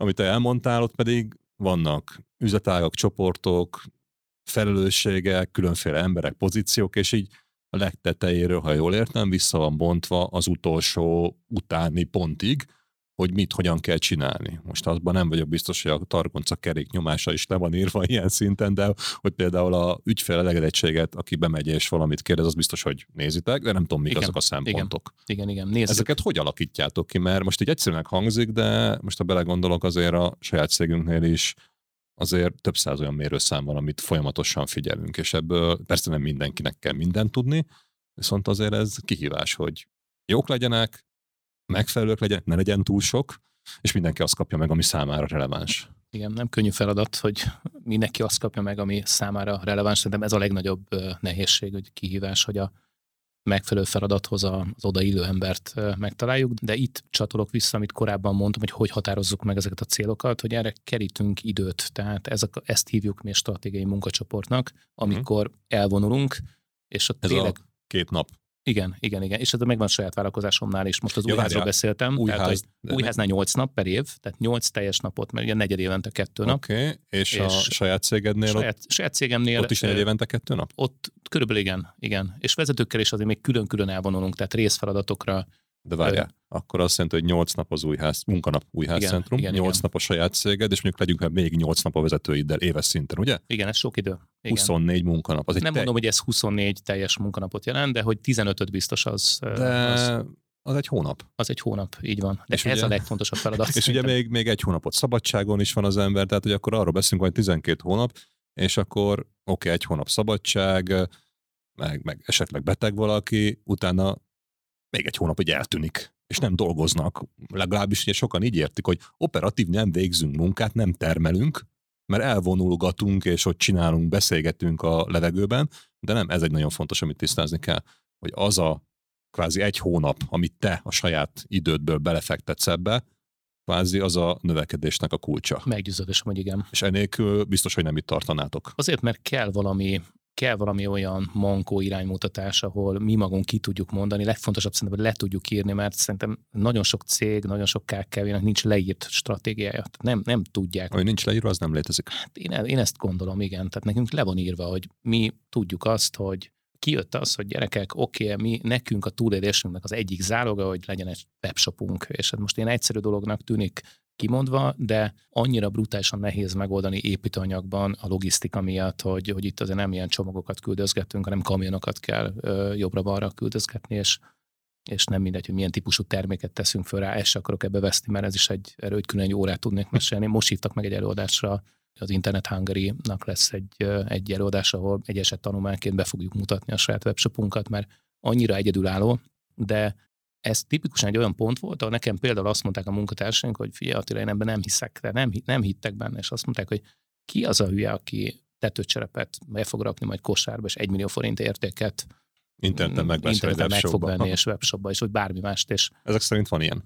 És van egy ilyen, és nem, reklámot nem tudom csinálni, akár neki könnyű megjegyezni, építőanyag pont hú, így hívják ezt a, ezt a weboldalt, és, és brutálisan jól működik. Pusztán attól, hogy egyszerűen beleképzeltem magam, hogy egy átlag felhasználó ráadásul, akinek pénze van és tud költeni arra, hogy építkezzen, felújítson, nincs feltétlenül ideje, hogy napközben szaladgáljon és, és ügyeket intézzen, hanem én magam is így működök, hogy megpróbálok mindent webben elintézni, és a lehető leggyorsabban, praktikusan, és hihetetlen exponenciális fejlődés van ebbe. Két éve indítottuk el pont a Covid kezdetén, tehát tényleg lehető legjobbkor indult el ez a dolog. És akkor ez is egy ilyen stratégiai döntésből ez stratégiai született, döntés. Hogy igen. Legyen egy webshopunk, ami lehet ilyen egyszerűnek tűnő valami, de ezt végig igen, kellett de gondolni, hogy de azt, hogy nem írjuk le, hogy nekünk már pedig az a kutya a kötelességünk, hogy összehozunk egy olyan webshopot, ami, ami úgy kell, hogy működjön, hogy nem, még egyszer mondom, egyszerűen tudjuk, hogy nem emeljük fel a telefon, nem kell fuvart intézni, meg hasonló, mindent le tud kezelni, akkor, akkor úgy be se, bele se vágjunk, és én nagyon hittem benne. És szerintem az elköteleződés még itt fontos a tulajdonos vagy az ügyvezető részéről, hogy brutálisan bele kell állni. Tehát ha valamire ő azt gondolja, hogy ez, hogy ez jó a cégnek, akkor akármilyen akadály jön. Én rengeteg ilyen buktatót hallottam. Most nekem mindenki ezer forintot belerakna a zsebembe, aki azt mondta, hogy ez miért nem fog működni, és, és miért nem fog menni, akkor én nagyon gazdag ember lennék. nem érdekelt. Lehet jobb biznisz lenne, mint az építői anyag. De abszolút értem, amit mondasz, ezek, ezek, ezek nagyon fontosak. De a célokra, most oké, okay, mondtál egy dolgot, hogy stratégia elvonulunk, és akkor kitaláltátok, hogy legyen egy webshop, ami egy különálló projekt, amit uh-huh. ugyanúgy cél, meg el kell bontani, de most egy pillanatra menjünk vissza a céges célokhoz, mert ez csak egy ilyen, ab, egy, abban egy, egy al, al valami volt igen. ez a webshop. És az, hogy ott hogy határ, de például akár a saját, vagy akár az Újháznál, ott, ott mi mondjuk a cégnek az éves célja? Meghatároztok egy ilyet, hogy, hogy árbevétel, vagy, vagy forgalom, vagy nyereségtartalom, vagy darab kilóra eladott, igen, nem igen. tudom én, építőanyag? Vannak, nyilván vannak árbevételi célok, de én ezt nem stratégiának hívom, ez inkább ilyen üzleti tervnek hívom, ahol okay. egyébként tudjuk, hogy hova akarunk elérni, a költségtervet is ehhez igazítjuk, és, és így működünk. Költségvetésünk van nyilván a saját vállalkozásomban is, meg a meg az Újháznál is egyébként ezeket havonta kontrolláljuk, megnézzük, hogy hol tartunk benne, és hogy van-e valami elmozdulás bármiben. Na várjuk, most kinyitottál megint egy Pandora szelencéjét, ezzel költségvetésünk van. Igen. Azért ez, ez sem mindenkinél szerintem ennyire triviális, mert persze leírom, hogy ennyit szeretnék, és akkor ennyit költhetek, ez egy nagyon egyszerű költségvetés volt. De nálad azért ez jóval komplet, pláne egy ekkora cégnél, és pláne még az Újház, ami még tízszer akkora, tehát hogy ezt hogy csináljátok? Leírjátok a számszerű. Van igen. egy stratégia, oké, amiből kiesik, gondolom, hogy a kétezer-huszonkettes évre van egy szám. Így van. Vagy több szám. Uh-huh. És ezt szeretnétek elérni. Gondolom árbevétel az egyik ilyen, a másik meg gondolom valami nyereség. És utána megvannak hozzá költségek, hogy mi kell ahhoz, hogy ez jöjjön, és akkor mire mennyit szántok, és azt gondolom megterveztétek, bízom benne, előző év végén. Így van. Mert ha ebbe az évbe tervezed, akkor az már el, elkésté vele. Tehát, igen. hogy előző év végén meg lett tervezve, és utána havonta ezt nézitek, hogy van-e eltérés, hogy kevesebből, többből, bejött-e, nem jött be, és akkor ehhez hozzá kell igazítani ezt a évelején lerakott tervet, mert nincs értelme, ha a felénél vagy a dupláján tartatok, pont ugyanazt folytatni. Így van, így van. Költségvetést nem túl régóta csináljuk, az Újháznál régebb óta, de ez egy jóval nagyobb szervezet, tehát nyilván ott azért maga, maga a költségvetés is jóval szombasabb a saját vállalkozásomban, és most elkezdtük néhány éve, és jól, jól működik. Tehát nekem ez... elsősorban az jelent ebben segítséget, hogy amíg nem volt költségvetésünk, addig minden olyan jellegű döntés, ami, ami valamilyen anyagi vonzata volt, az úgy megtaláltak a kollégák, hogy akkor Attila, ezt most vehetjük, vagy nem vehetjük. És most nagyon egyértelmű az iránymutatás. Ja, és akkor várjál, ezzel buktál naponta négy órát, vagy nem hogy, tudom mennyit. Hát, ha, vagy lehet, hogy sokat. Egyet, de hogy nekem az egy óra is nagyon sok. Aha, tehát, hogy nekem értem. Most engem nem kell, hogy megkérdezzenek a kollégák, hogy... hogy lehet-e venni egy új notebookot, mondjuk, mert a régibe döglött, és ötszázezer forint. Igen, mert be van tervezve. Aha. És nyilván akkor vesszük el ezt a kérdést, hogyha egyébként a költségvetésben valami csúszás lenne, mert felül lehet ezt értékelni, de azért a kollégáknak is jelent egy keretet, és azzal a vezetőim gazdálkodhatnak. Úgyhogy nekem ez ebben jelent egy nagyon nagy segítséget, hogy döntéseket tudok delegálni ebben is, és nagyon... Na, visszatértünk a delegáláshoz. Igen, nagyon-nagyon ritkán kell nekem abba belefolyni, hogy valamit akarunk, vagy nem. Magyarán év sem. Végén uh-huh. a jövő évre meg van határozva a számszerű célok, és a költségvetés is összerakjátok. Azt egyébként kirakja össze nálatok. Azt nálam a kontroller és a... Van egy külön ember, egy felelősségkör. Így van, így van. Sőt, kettő pénzügyi igazgató, meg a kontroller. Tehát, van, hogy ketten összerakják, és gondolom uh-huh. a... És az egészet felügyeli nekem az operatív igazgatóm, tehát együtt tárják el. Aha. És gondolom még begyűjtik a adott területekről, hogy mire persze, van szükség. Pontosan. Azért ez nem egy ilyen öt perces feladat. Nem, ez egy nagy feladat. Igen. Ez mennyi ideig szokott tartani? Egy hét? Egy hónap? Ezt, ez hetek. Hetek. Több hét. Igen. És akkor ezt csináltátok a kétezer-huszonkettes, kétezer-huszonegy november, uh-huh. október, igen. december, melyik? Körülbelül igen, évvégén így van. De így gondolom van. Nem decemberben, amikor a karácsony van, meg mi ilyesmi, vagy? Jó esetben nem, de esetben ebben azért hibák becsúsznak. Oké, okay. De hogy akkor így van, évvégére megvan. Karácsony előtt legyen meg az a, az a tuti. Szuper. Így van. És onnantól kezdve ezt elő, elét tárják, és igen. gondolom neked meg van egy, rajta, egy tulajdonosi elvárásod, hogy pontosan. Valamit. Ami leginkább gondolom ilyen nyereségtartalom, de lehet, hogy más igen, de ez is. Azt is jelenti, tehát, hogy ez a költségvetés terv, ez automatikusan, hogyha van mellette árbevételi ár és tervünk, és maga az eredményt, a céges eredményt is látom uh-huh. előre, ami egy iránymutatás, nyilván egy terv, de azért nagyon-nagyon jól elővetíti, hogy körülbelül mire lehet számítani, és nekem alapvetően ezt kell jóvá hagynom. Végig megyünk tételsoronként, tehát minden szakterületi vezetőmmel együtt megnézzük. Ez azt jelenti, hogy a költségvetés ott le van bontva nálunk például logisztika, há er, pénzügy, kiskereskedelem, projekt, nem is akarom így végsorolni, nagyon sok ilyen uh-huh. külön üzletágunk van, és megnézzük, hogy mit terveztek be arra az évre, de engem már ezért nem kell megkérdezni menet közben, hanem... De ezt ők csinálják önjáróan, és akkor gondolom adsz egy irányítást, hogy mit tudom, legyen tizennyolc egész öt százaléknyi nyereség, mondjuk, és akkor hoznak egy ilyet, és ha olyat hoznak, hogy dupla ennyi, akkor valószínűleg örülsz, és akkor egyébként megnézed, hogy nem lehetne többet visszaforgatni. Igen, akkor mindig az érdekel, hogy mitől dupla annyi. Engem még azt nagyon szokott foglalkoztatni. Ha meg fele annyi, akkor meggondolod, azon nem fogadod el. Igen. Ugye? Igen, ilyen azért nem nagyon volt. Értem, de azt például nagyon érdekel mindig, hogy, hogy általában hál' Istennek hozzá kell tennem, hogy nem feltétlenül a saját érdemünk, hanem most nagyon jó piaci környezet volt az építőiparnak. Az elmúlt években nagyon szépen fejlődtünk. Exponent, tényleg nagyon-nagyon komoly, bő kétszámjegyű növekedések voltak minden évben, és és engem nagyon érdekelt, hogy mi volt ennek az oka, vagy hogy mi miért tudtunk jobban nőni a többiekhez képest. Hát igen, mert érni is kell a lehetőséggel, nem elég az, hogy megvan. Igen, igen, igen. És ha valami jó, akkor, akkor arra aztán tegyünk még energiát, hogy ezt hogyan tudjuk még jobbá tenni. Úgyhogy ez, ez, ez állandóan foglalkoztat. Ez is egy ilyen fontos dolog egyébként, hogy valami, amiben bénák vagyunk, akkor azt fixáljuk meg, hogy egy elfogadható szintre fölhozzuk, vagy amiben jók vagyunk, akkor azt toljuk meg, és akkor még jobbak legyünk. És persze vannak olyan dolgok, amit kötelező legalább elégséges szinten csinálni. Értem. És a másik még, amit motoszkál egy kicsit a fejemben, hogy ha megvan ez a költségvetési terv jóváhagyva általad, akkor igazából ez megint segített neked abban, hogy delegáld az operatív cégvezetést az operatív vezetődnek, mert nem kell minden nap hozzád rohangálni, hogy ezt lehet-e vagy nem lehet. Pontosan. És utána, ha megvannak ezek a szabályok innentől kezdve, lefelé is akár automatikusan tudnak delegálódni a felelősségek, hogy venni kell valamit, be kell szerezni valamit, el kell indítani marketing kampányt, vagy bármit, és megvannak mindenkinek a döntési, vagy a felelősségi szintje, ez akkor a limitek, amíg dönthet. És addig nem kell kvázi a szervezetet terhelni fölösleges idő égetéssel, hogy egymással beszélgetünk arról, hogy lehet-e vagy nem lehet, hanem egyértelmű a szabály, és innentől kezdve el is várás a kollégáktól, hogy akkor ezt használják ki, hogy a ő szintjükig hozzák is meg a döntéseket, mert így lesz hatékony a működés. És ugye ehhez kell az a bizalom, hogy a kollégák meg is fel csinálni, viszont úgy érzem, hogy a költségvetésnél ott van a controlling, mint szerepkör, ami meg azt a bizalmat erősíti, hogy tudod, hogy nem fognak félre menni a dolgok, és nem Pontosan. Az, hogy évente egyszer nézel rá, hanem havi szinten minden hónapban, minden hónapban eredménykimutatás van, tehát minden hónapban uh-huh. látjuk az előző hónap eredményét, ezt mindig főkönyvi szinten kielemezzük, és megnézzük, hogy, hogy hol vannak jelentős változások, hol, mihez kell hozzányúlni. Ez is szerintem fontos. Tehát, hogy nem, év, nem évvégén tudjuk meg, hogy mi lesz a cégnek az eredménye, hanem... A jövő májusban csődbe mentünk, ugye? És ha most belegondolok, az elején mondtam, hogy a delegálás feketőves, más feketőves mesterének tartalak, és akkor itt igazából megderül, hogy nem is biztos, hogy te vagy az a feketőves mester, hanem az a rendszer, az a struktúra, amit fölépítettél, mert igazából azt teszi neked lehetővé, hogy meg a kollégáidnak, hogy működjön ez a delegálás. Tehát könnyű azt mondani, hogy oké, okay, delegáld a feladatokat. Mindenki tudja, dele- és nem csinálják jól.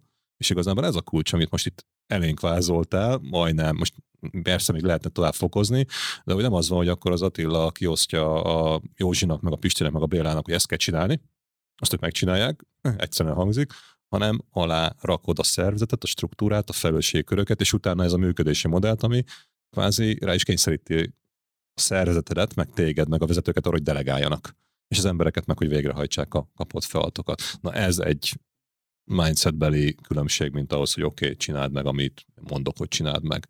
És azért ez, ez nem mindennapos szerintem.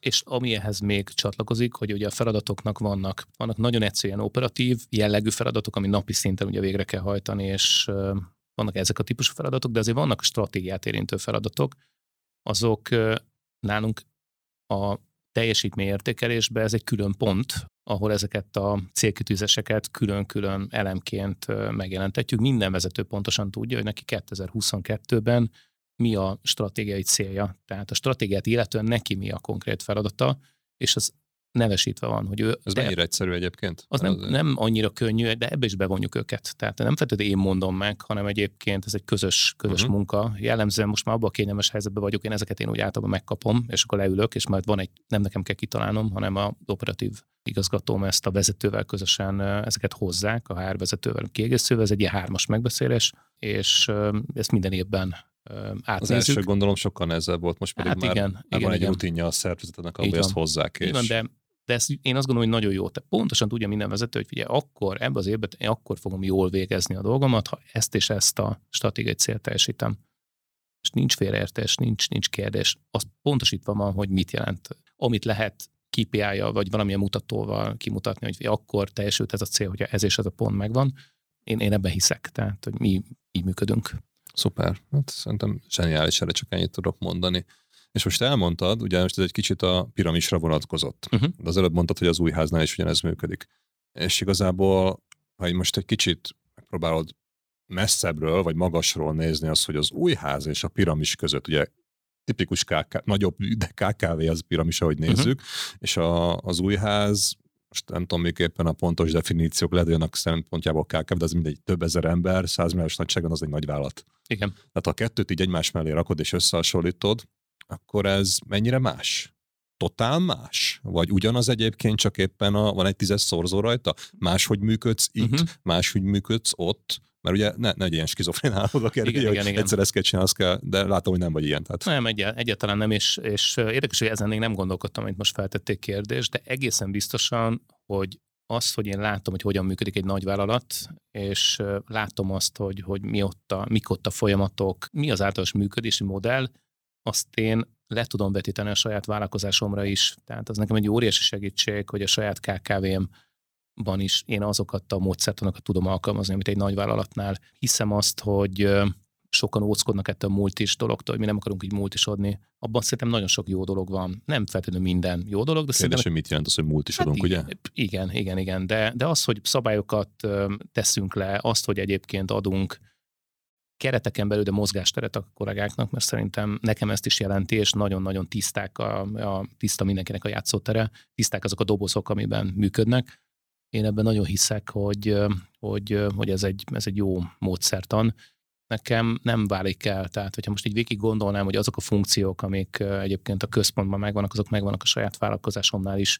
Lehet, hogy a controlling osztály a központban, tudom, hat fő, és a saját vállalkozásom ez kevesebb, de de ez, ez inkább ilyen számszerű különbségből fakad. Úgyhogy... Szóval akkor ez neked még előny is, hogy beraktad azt az extra energiát, hogy a nagyvállalati tapasztalatot tud a saját cégednél. Mm. Tehát nem az, hogy te céged volt a játszótér, ott kipróbálod és viszed az Újházhoz, nem, hanem, nem. hanem a, azt a nagyban kipróbált tudást alkalmazod kisebb, ami nem olyan pici, de kisebben. Igen. És zseniálisan jól működik. Azt gondolom, hogy igen. Szuper, hát ez, ez, ez nagyszerű.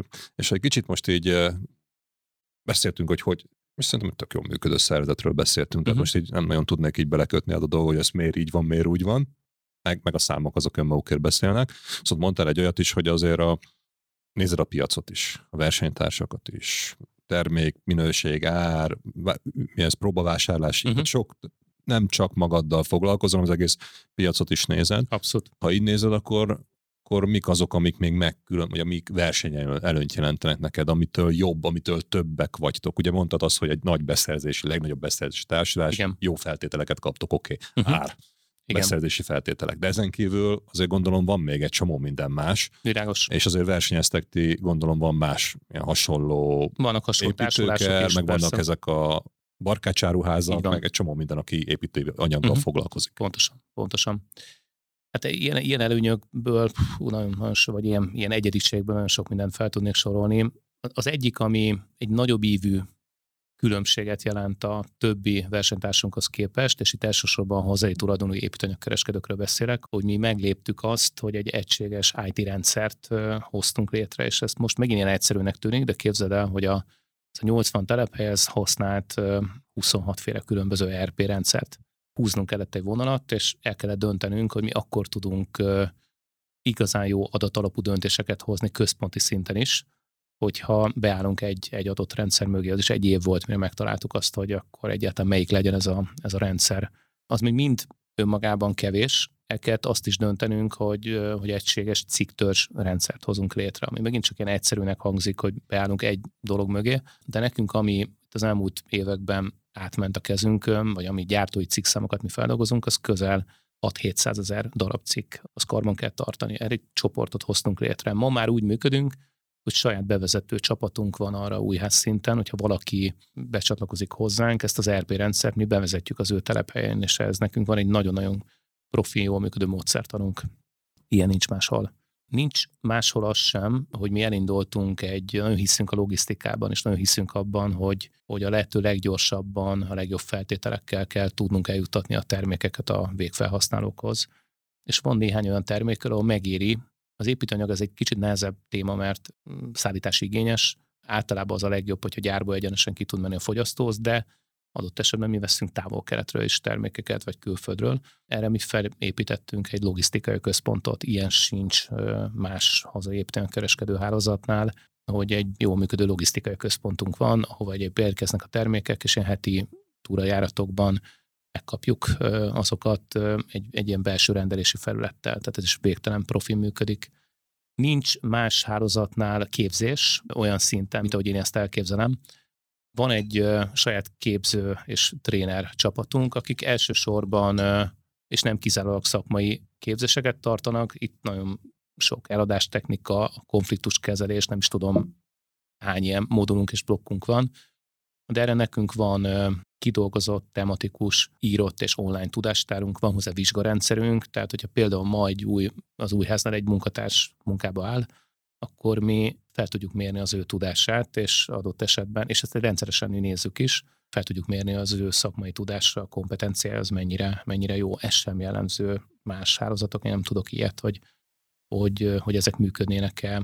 Nagyon odafigyelünk a marketingre, nagyon odafigyelünk az arculatra, a megjelenéseinkre. Ezt is mi központilag irányítjuk, és erre is egy nagyon profi csapat áll mögöttünk, saját marketinges tímünk van, akik ezt jól, jól kezelik. Hát számtalan dolgot tudnék mondani, ami, amitől mi úgy gondolom, hogy mások vagyunk, de ez már messze nem csak egy kereskedőhálózat, vagy egy beszedési társulás, hanem tényleg ennél jóval több. Értem, és igazából itt is az a struktúra, meg, meg stratégiai gondolkodásmód, ami, ami jellemez. Tehát, hogy nem az, a, hogy vegyünk olcsóbban. Többen vagyunk, ezért vegyünk olcsóbban. Oké, okay, ez ott a beugró tíz-húsz uh-huh. éven ezelőtt. Igen. Mindenre van kialakított folyamat. Abszolút. Leírva, leírt tudásanyag, és utána ezt módszeresen végig is hajtjátok. Módszem. És ez igazából nem egy ilyen gé pé es robotszerű valami, ami rossz, hanem, hanem ennek pont az előnye van, hogy minden egyes építőeleme, legyen itt egy emberről, egy szoftverről, vagy, vagy bármilyen módszertanról szó, az hatékonyabban fog működni a saját cég és a saját ott építőelemnek a megelégedettségére.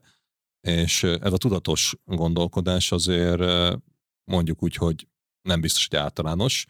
Most így építőiparról beszélünk, akkor meg aztán szerintem inkább a kivétel, ha így nézzük, de hát valószínűleg ezért is vagytok ott, ahol vagytok, mert ha mindenki ugyanígy gondolkozna, akkor valószínűleg más lenne a piaci körülmény, és akkor nagyon sok jó és eredményes cég lenne, és akkor más, még extra dolgok kellenek hozzá, hogy tudja emelkedni. Hozzáketem, gondolkodunk még extrákkal, nem is beszéltek feltétlenül most mindenről, mert azért vannak itt a tartsajban nekünk olyan ötletek, amik, amik be vannak tárazva, dolgozunk ezen is. Én úgy gondolom, hogy a jövő, és ez független attól, hogy ki kereskedelemben, ki, ki szolgáltatásban, vagy bármilyen területen dolgozik, én úgy, én úgy gondolom, hogy maga a, az eredményes céget a, a szolgáltatásoknak a minősége fogja meghatározni, hogy te mit tudsz, milyen, milyen olyan extrát tudsz adni az ügyfelednek, ami, ami téged megkülönböztetett másokhoz képest. Mi állandóan ezen agyalunk, hogy milyen olyan kis extrát tudunk tenni.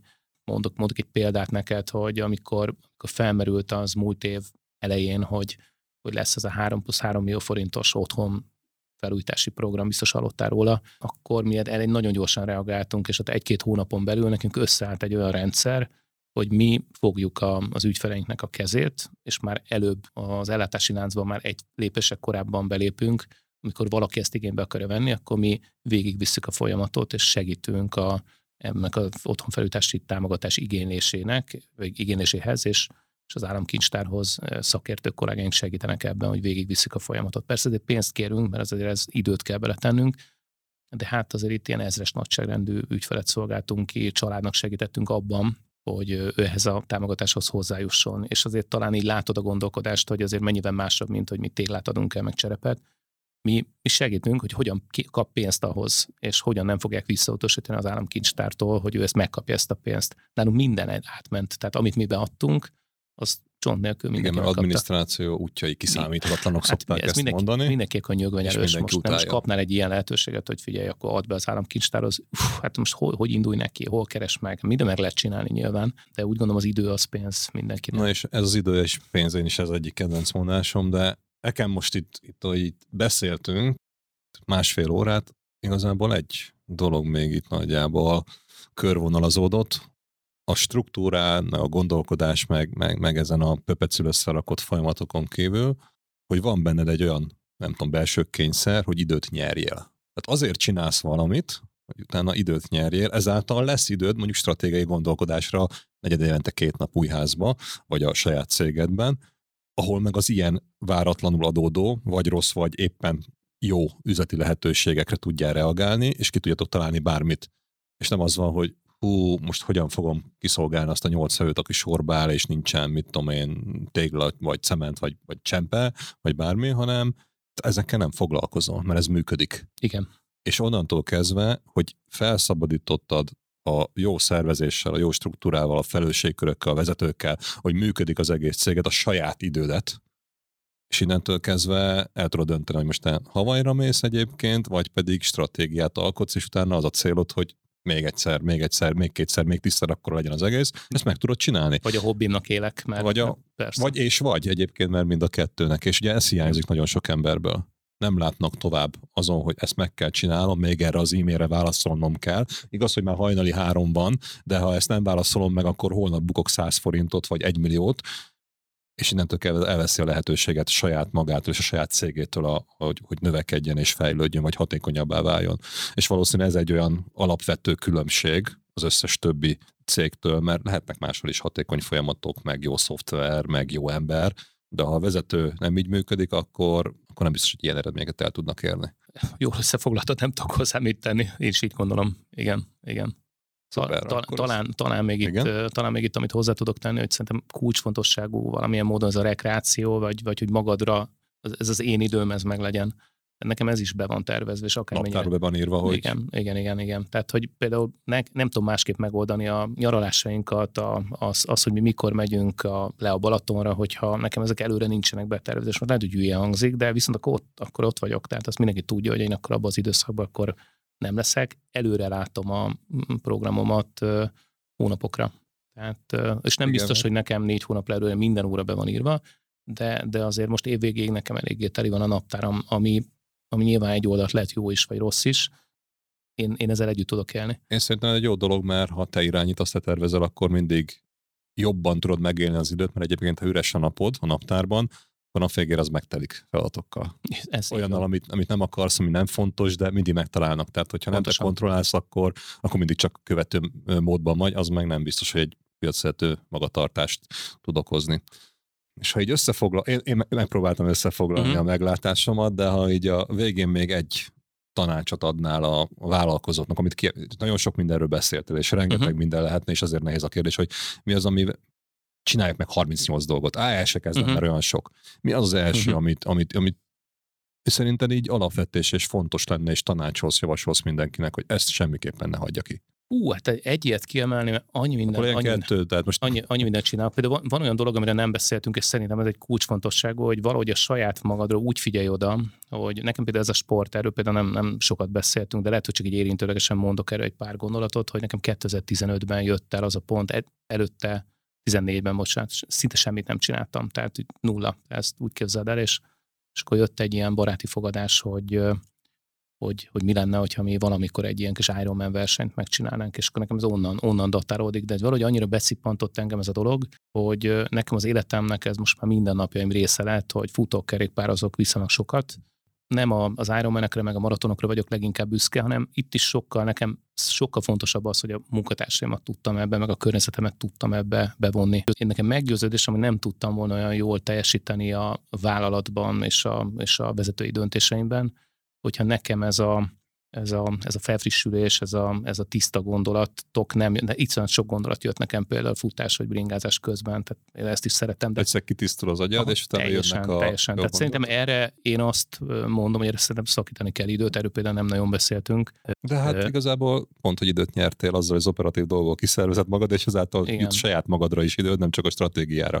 Ha így nézzük, akkor ezért is nagyon igen, fontos igen. az, tehát én, én azt, én azt javaslom, hogy hogy sok minden mellett szerintem erre kell, hogy szakítson időt mindenki, és talán elhihetik, és most nem tudom mióta megy ez a beszélgetés, már lassan másfél órája gondolom, hogyha így végighallgatták, hogy mi mindent csinálok, mennyi emberrel foglalkozok, hogy ha valaki azt mondja, hogy nincs ideje, nincs ideje, akkor én biztosan mondhatnám, tehát nekem tényleg be vagyok táblázva, de mindig arra jut időm, amire én szeretném, és azt, azt én irányítom. Tehát a, az, nekem például a sport az ilyen. Hát nekem ez kulcs, kulcsfontosságú, és mondom, egy óriási motivációt ad ad nekem.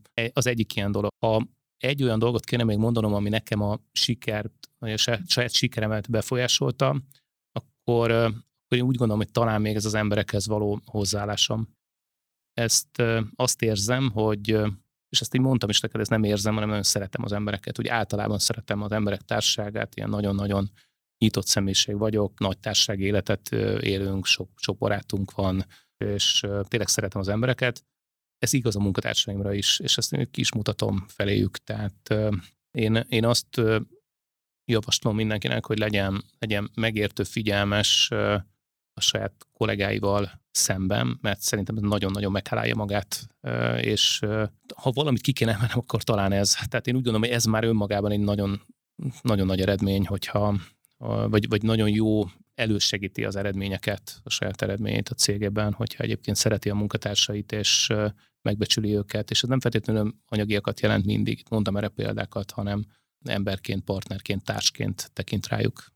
Köszönöm szépen, és megosztottad, és most visszagondolok itt erre a, a beszélgetésre, hát nagyon messziről indultunk, és próbálom így összeszedni, mert rengeteg dolgot érintettünk, de hogy onnan indulunk, hogy, hogy van egy, egy belső tűz, egy motiváció benned, ami hajt, még akkor is, ha már elértél egy csomó olyan eredményt, amit más még meg álmodni se tudod, akkor sem állsz meg, ha nem mész előre, és az a struktúrált gondolkodás, amin azért te is megjártad azt az utat, hogy meg kellett küzdened saját magaddal, hogy tovább lépjél a következő szintre lépj, és megcsinálj olyan dolgot, amire nem voltál az elején száz százalékig meggyőződve, hogy ez biztos jól fog elsülni, viszont ezek jól sültek el. És utána, amikor fölépítesz egy szervezetet, teljesen egy kis vagy egy nagy vállalatról van szó, igazából ugyanazok a technikák működnek benne, maximum itt a nagyságrendekben van egy kis eltérés, delegálás nélkül, hogy az embereket bevond és megbízva adjál nekik feladatot, megfelelő felelősségköröket mellé társítva és megfelelő célokat, elvárásokat, számonkérés, motivációs rendszert, így egy, egybe kell nézni az egészet.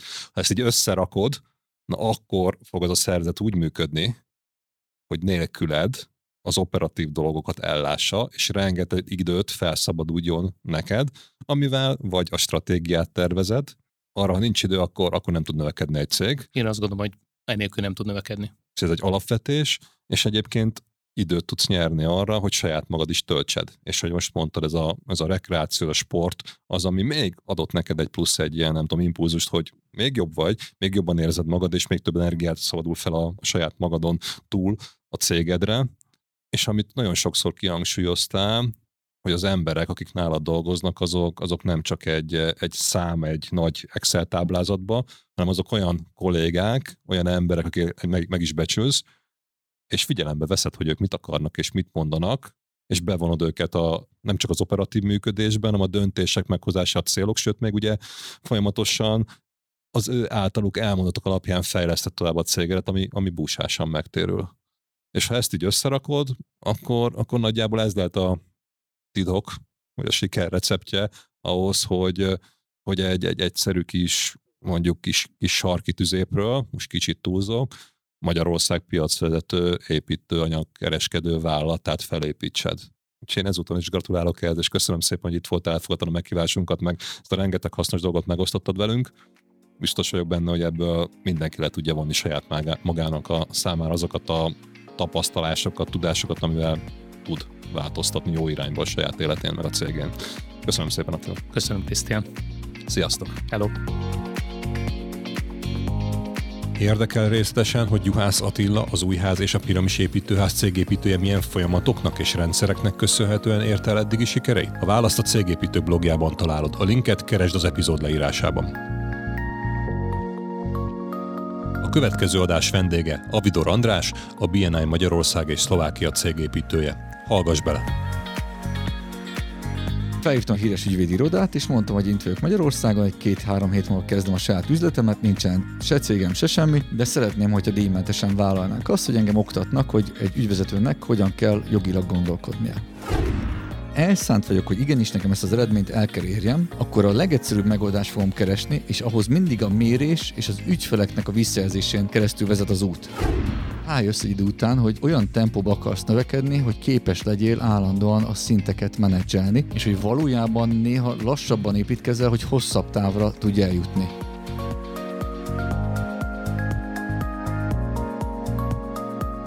Köszönjük, hogy velünk voltál! Kövesd a Cégépítőket, amit megtalálsz kedvenc podcast platformodon.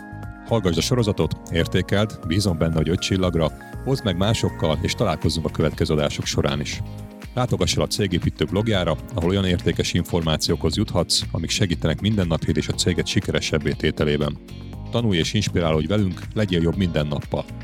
Én Egerszegi Krisztián vagyok, és ez itt a Cégépítők Podcast.